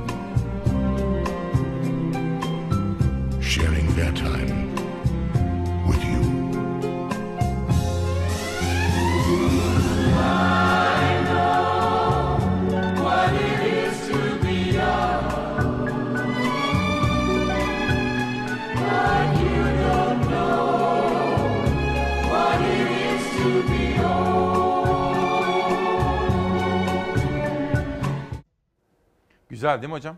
Ee, çok duygulandırıcı. Duygulandırıcı. Müzik, sanat bence e, birazcık bu telaş geçtikten sonra müziğin ve sanatın e, iyileştirici e, etkilerini daha çok hissedebiliriz. Tabii şu anda bir şeye konsantre olmak çok zor. Hani evde Aha. kalanlar film seyretsin, şunu yapsın, bunu yapsın deniyor ama e, bu kadar sıkıntı varken ortada ve birçok kişi e, bu kadar zorlanırken hakikaten keyifli bir şeye konsantre olmak zor. Belki şu bize yaşattığınız bu bir iki dakika bile sürmedi belki ama e, o klipteki Ama insana iyi müzik, geliyor. Evet. Hayat böyle. Hocam şimdi gelen Hatırlatıyor soru- bize hayatın ne olduğunu. gelen sorulardan pek çoğu da sağlıkçılarla ilgili hocam. Şimdi ben de bu sabah Çok fazla. şimdi iki haftadır hep e, gelen konuma şunu söylüyorum. Size de öyle söyleyeceğim. Size ve sizin şahsınızda bütün doktorlara, hemşirelere, hasta bakıcılara, bütün tıp dünyası çalışanlarına içtenlikle teşekkür ediyoruz halkımız adına. Ve şu soruyu sormak istiyorum. Sağlıkçılar insandır diyor. Hocam çok çalışıyorsunuz. Çok fedakarca görev yapıyorsunuz şu anda. Ama zor görev yapıyorsunuz şimdi. Biraz sağlıkçı... Bunun kolaylaştırılması için yapılması gerekenler belli. Ee, Hekimlerin e, ve diğer sağlık çalışanlarının e, sesine kulak verilmesi, e, ihtiyaçlar bir Twitter'ı takip eden birisi bile bunu görebiliyor. E, güvenliğini sağlamak e, hekimlerin. E, ve e, çalışma olanakları biraz önce bahsettiğimiz e, dinlenmek için evine gitme şansı bile olmayan ya da evine gittiğinde çocuklarına, eşine, ailesine bulaştırma korkusu olan e, sağlık çalışanlarının bu ihtiyaçlarını, konaklama, dinlenme ihtiyaçlarını karşılamak, Evet. beslenme ile ilgili ihtiyaçlarını karşılamak ama en önemlisi bence hekimler e, ve diğer sağlık çalışanları adına konuşma yetkisinde değilim ama e, onların duygularını yansıtmaya çalışıyorum. E, en önemli şey salgını yavaşlatmak. Çünkü salgını yavaşlattığımız takdirde sınırlı sokakta bulunmayı, çalışma hayatına daha fazla kısıtlamalar getirerek yaptığımız takdirde birçok ülkenin yaptığı gibi hastanelerdeki ciddi hasta yükünü azaltma imkanımız var. Doktorlarımız e, ve bütün sağlık çalışanları, yoğun bakım, hemşireler, acildeki arkadaşlarımız, Aile hekimleri hocam, aile onlardan- hekimleri, e, aklınıza gelen her Hepsi. türlü sağlık çalışanı şu anda e, ismini tek tek sayamadığımız e, gelen hasta yüküyle başa çıkabilmelerine imkan vereceğiz salgını yavaşladığı takdirde. Salgın ya, hızını kesmediği takdirde yığılma oluyor ve kaynaklar sadece insan kaynağı değil maddi kaynaklarda işte ventilatörler, e, hasta Solunum yatakları e, bütün bunlar e, yetmemeye başlıyor. O yüzden e, hekimlere ve sağlık çalışanlarına destek olalım, alkışta bulunalım, e, maddi olarak destek vesaire ama asıl herkesin beklediği hastanelerde lütfen hasta yığılması olmayacak şekilde bir yaşam tarzı üzerinden e, önümüzdeki bir ayı böyle geçirelim. Biraz hocam belki koruyucu hekimliği ön plan almak lazım değil mi? Hastalandıktan sonrası değil de koruyucu hekimlik. Geçen bu, gün bu, hocam, bu problemi hafif geçirmemiz gerekiyor. Hocam geçen gün İzmir'den bir telefon aldım. Aynur Tartan. Hı hı. Bana isim isim verdi ve bazı hastanelere verdi. Ben dedi börek alıp yolladım dedi. Çünkü oradaki dekanlardan, hocalardan asistanlarımız aç kaldılar, sıkıntı Doğru yaşıyorlar. bu gerçek. Bu Gerçek bir abartı mi? değil. Birçok kişi sadece bu yansımıyor. Yani kimse onları aç bıraktı, bırakmadı vesaire konusu değil ama destek olmamız gereken. Çünkü bir tür cephe gibi düşünün. O cephenin gerisinde de birçok insan var. Yani sizler varsınız, PTT çalışanları, sokakları temizleyenler ama hekimler cephede çünkü en e, virüsle virüsle en çok yüklenmiş kişiler ve en ağır durumda ölümün kapısındaki insanlarla birlikte çalışıyorlar. Hocam gelen sorular var. Şimdi sevgili izleyenlerim bu maske kullanımı mesela hani bilim kurulu üyesine de bunu sormuştuk. Maske kullanımı ile ilgili belki de altını çizmemiz gereken hususlar var. Hazır mı arkadaşlar? İzleyelim. İnsanların maske takmalarının en önemli nedeni maskenin virüsten koruduğuna inanmalarıdır. Fakat virüs havada bulunmaz, havada yüzmez, havada hoplayıp zıplayamaz. Sağlık çalışanı olarak günün birinde enfekte olursam virüsü büyük çoğunlukla ellerimle alacağım. Enfekte birisiyle tokalaştıktan sonra veya enfekte birisinin dokunduğu yerlerle temas ettikten sonra yani virüsü ben kendi elime bulaştıracağım, sonra yüzüme götüreceğim, gözlerime, burnuma ve ağzıma dokunmak suretiyle kendi kendimi enfekte edeceğim. Etrafınızda herkes maske takıyor. Siz takmıyorsanız sanki yeterince korunmuyormuşsunuz gibi gelebilir. Ancak gerçekte hasta olan bir kişi yüzünüze karşı öksürmüyorsa, hapşırmıyorsa bu maske korumaz. Hastalık sıklıkla enfekte ellerin yüz bölgesiyle temas etmesiyle bulaşır. Maskenin takılması yüzü sürekli tahriş edeceğinden ellerin yüz ile temasını arttırıyor olabilir bile. Bu yüzden maske zararlı bile olabilir. Virüs vücuda mukozalardan girer. Göz, burun ve ağız gibi. Kişiden kişiye temas yoluyla yayılır. Ellerin su ve sabun ile sık sık yıkanması veya bulunabiliyor ise alkol bazlı el antiseptiklerinin kullanması bu yüzden çok önemli. Günlük hayatımızda, dolmuşta, otobüste, sokakta, iş yerlerinde, yemekhanelerde herkesin sık sık dokunduğu alanlara ve yüzeylere dokunduktan sonra el hijyeni sağlamalı. Bu şu an korunmada en iyi yöntemdir. Sık sık acaba şu anda ellerimle yüzüme mi dokunuyorum sorusunu kendine sor ve bu konuda kendinde bir farkındalık oluştur. Evde maske depolamak, sağlık çalışanları gibi olası veya doğrulanmış hastalarla uğraşan insanların maskeye ulaşmasını engelliyor.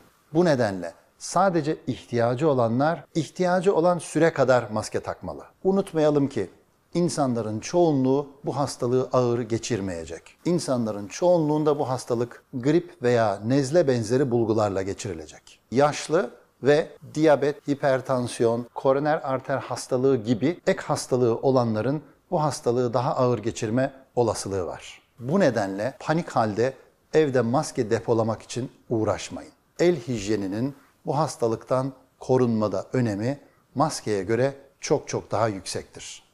Evet Profesör Doktor Yankı Yazgan hocama soracağım. Gelen bir soru. Bu zor günlerin üstesinden nasıl geleceğiz? Mesela bizi mutlu eden şeyler mi yapalım? Nasıl üstesinden gelelim diyor. Bu arada efendim Bir Gün Gazetesi de bugün hani 6 maddede evden çalışmanın görünmeyen yüzü. Özel hayatımız kalmadı. Evet. Şimdi bu da bir bambaşka bir başka Tabii bölüm. 24 saat çalışılıyor ee, şu anda baktığınızda birçok durumda.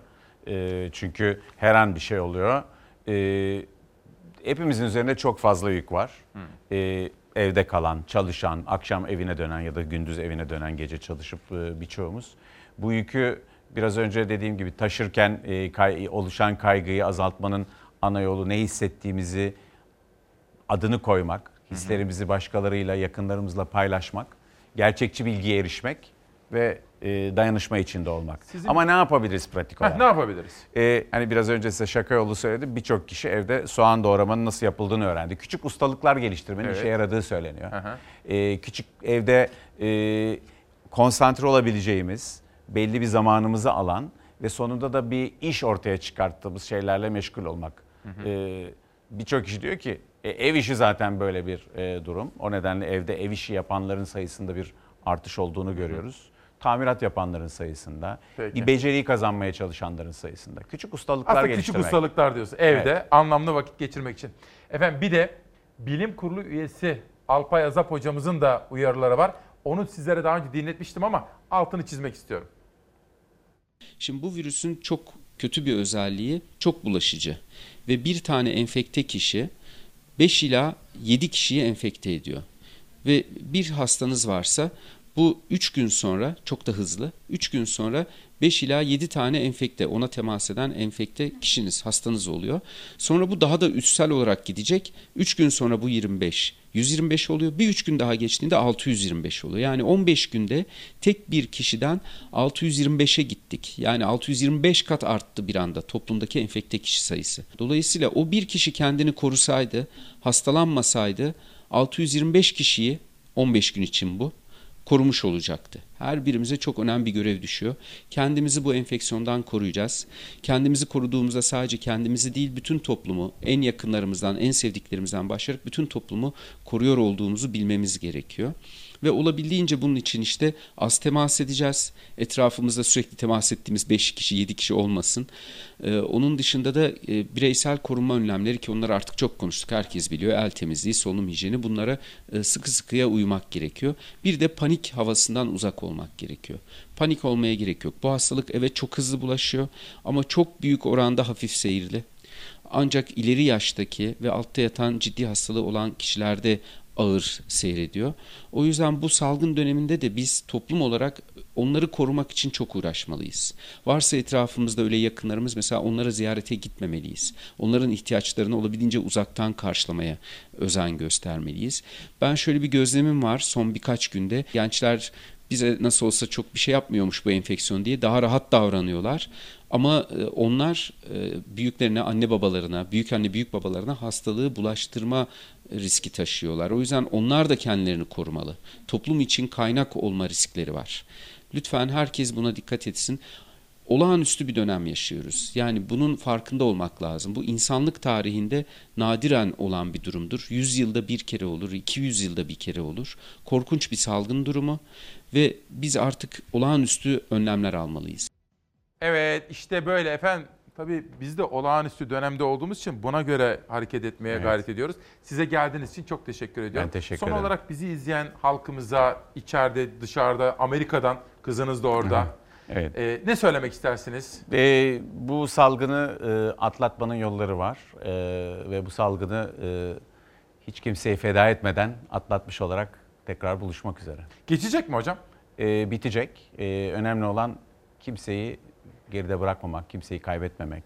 Bu amaçla uğraşmak. Ama geçer değil mi? Belalar Ee, hepsi geçici. Her şey bitiyor. Ee, ama onu bitirdiğimizde alnımızın akıyla çıkmak, geriye dönüp baktığımızda yanlış e, yapmış olduğumuzu düşünmek herhalde en büyük e, pişmanlıklardan uzak duracağımız e, günler diliyorum. Çok sağ olun. Hocam çok teşekkür ediyorum. Sağ olun, teşekkürler davet Lütfen ettiğiniz annenize Tülay Hanımefendiye selamlarımı iletin. Herkese İzmir'e. sağlıklı günler Çok sağ olun diliyorum. katıldığınız Allah'a için. Efendim pazartesi günü de yine özel hazırlıklar yapacağız. Özel yayınlar ve sürprizlerimiz olacak çünkü kritik bir süreçten geçiyor- geçiyoruz ve bugünü de haftayı da kitaplarla kapatmak isterim. Ayla Satıç Cumba'daki Deli Kadın isimli kitabıyla bu hafta Çalar Saat'te. Doktor Deniz Şimşek hücresel sağlıktan ruhsal yolculuğa birim diyor efendim. Pazartesi 7.45'te görüşmek üzere. Esen kalın, sağlıkla kalın.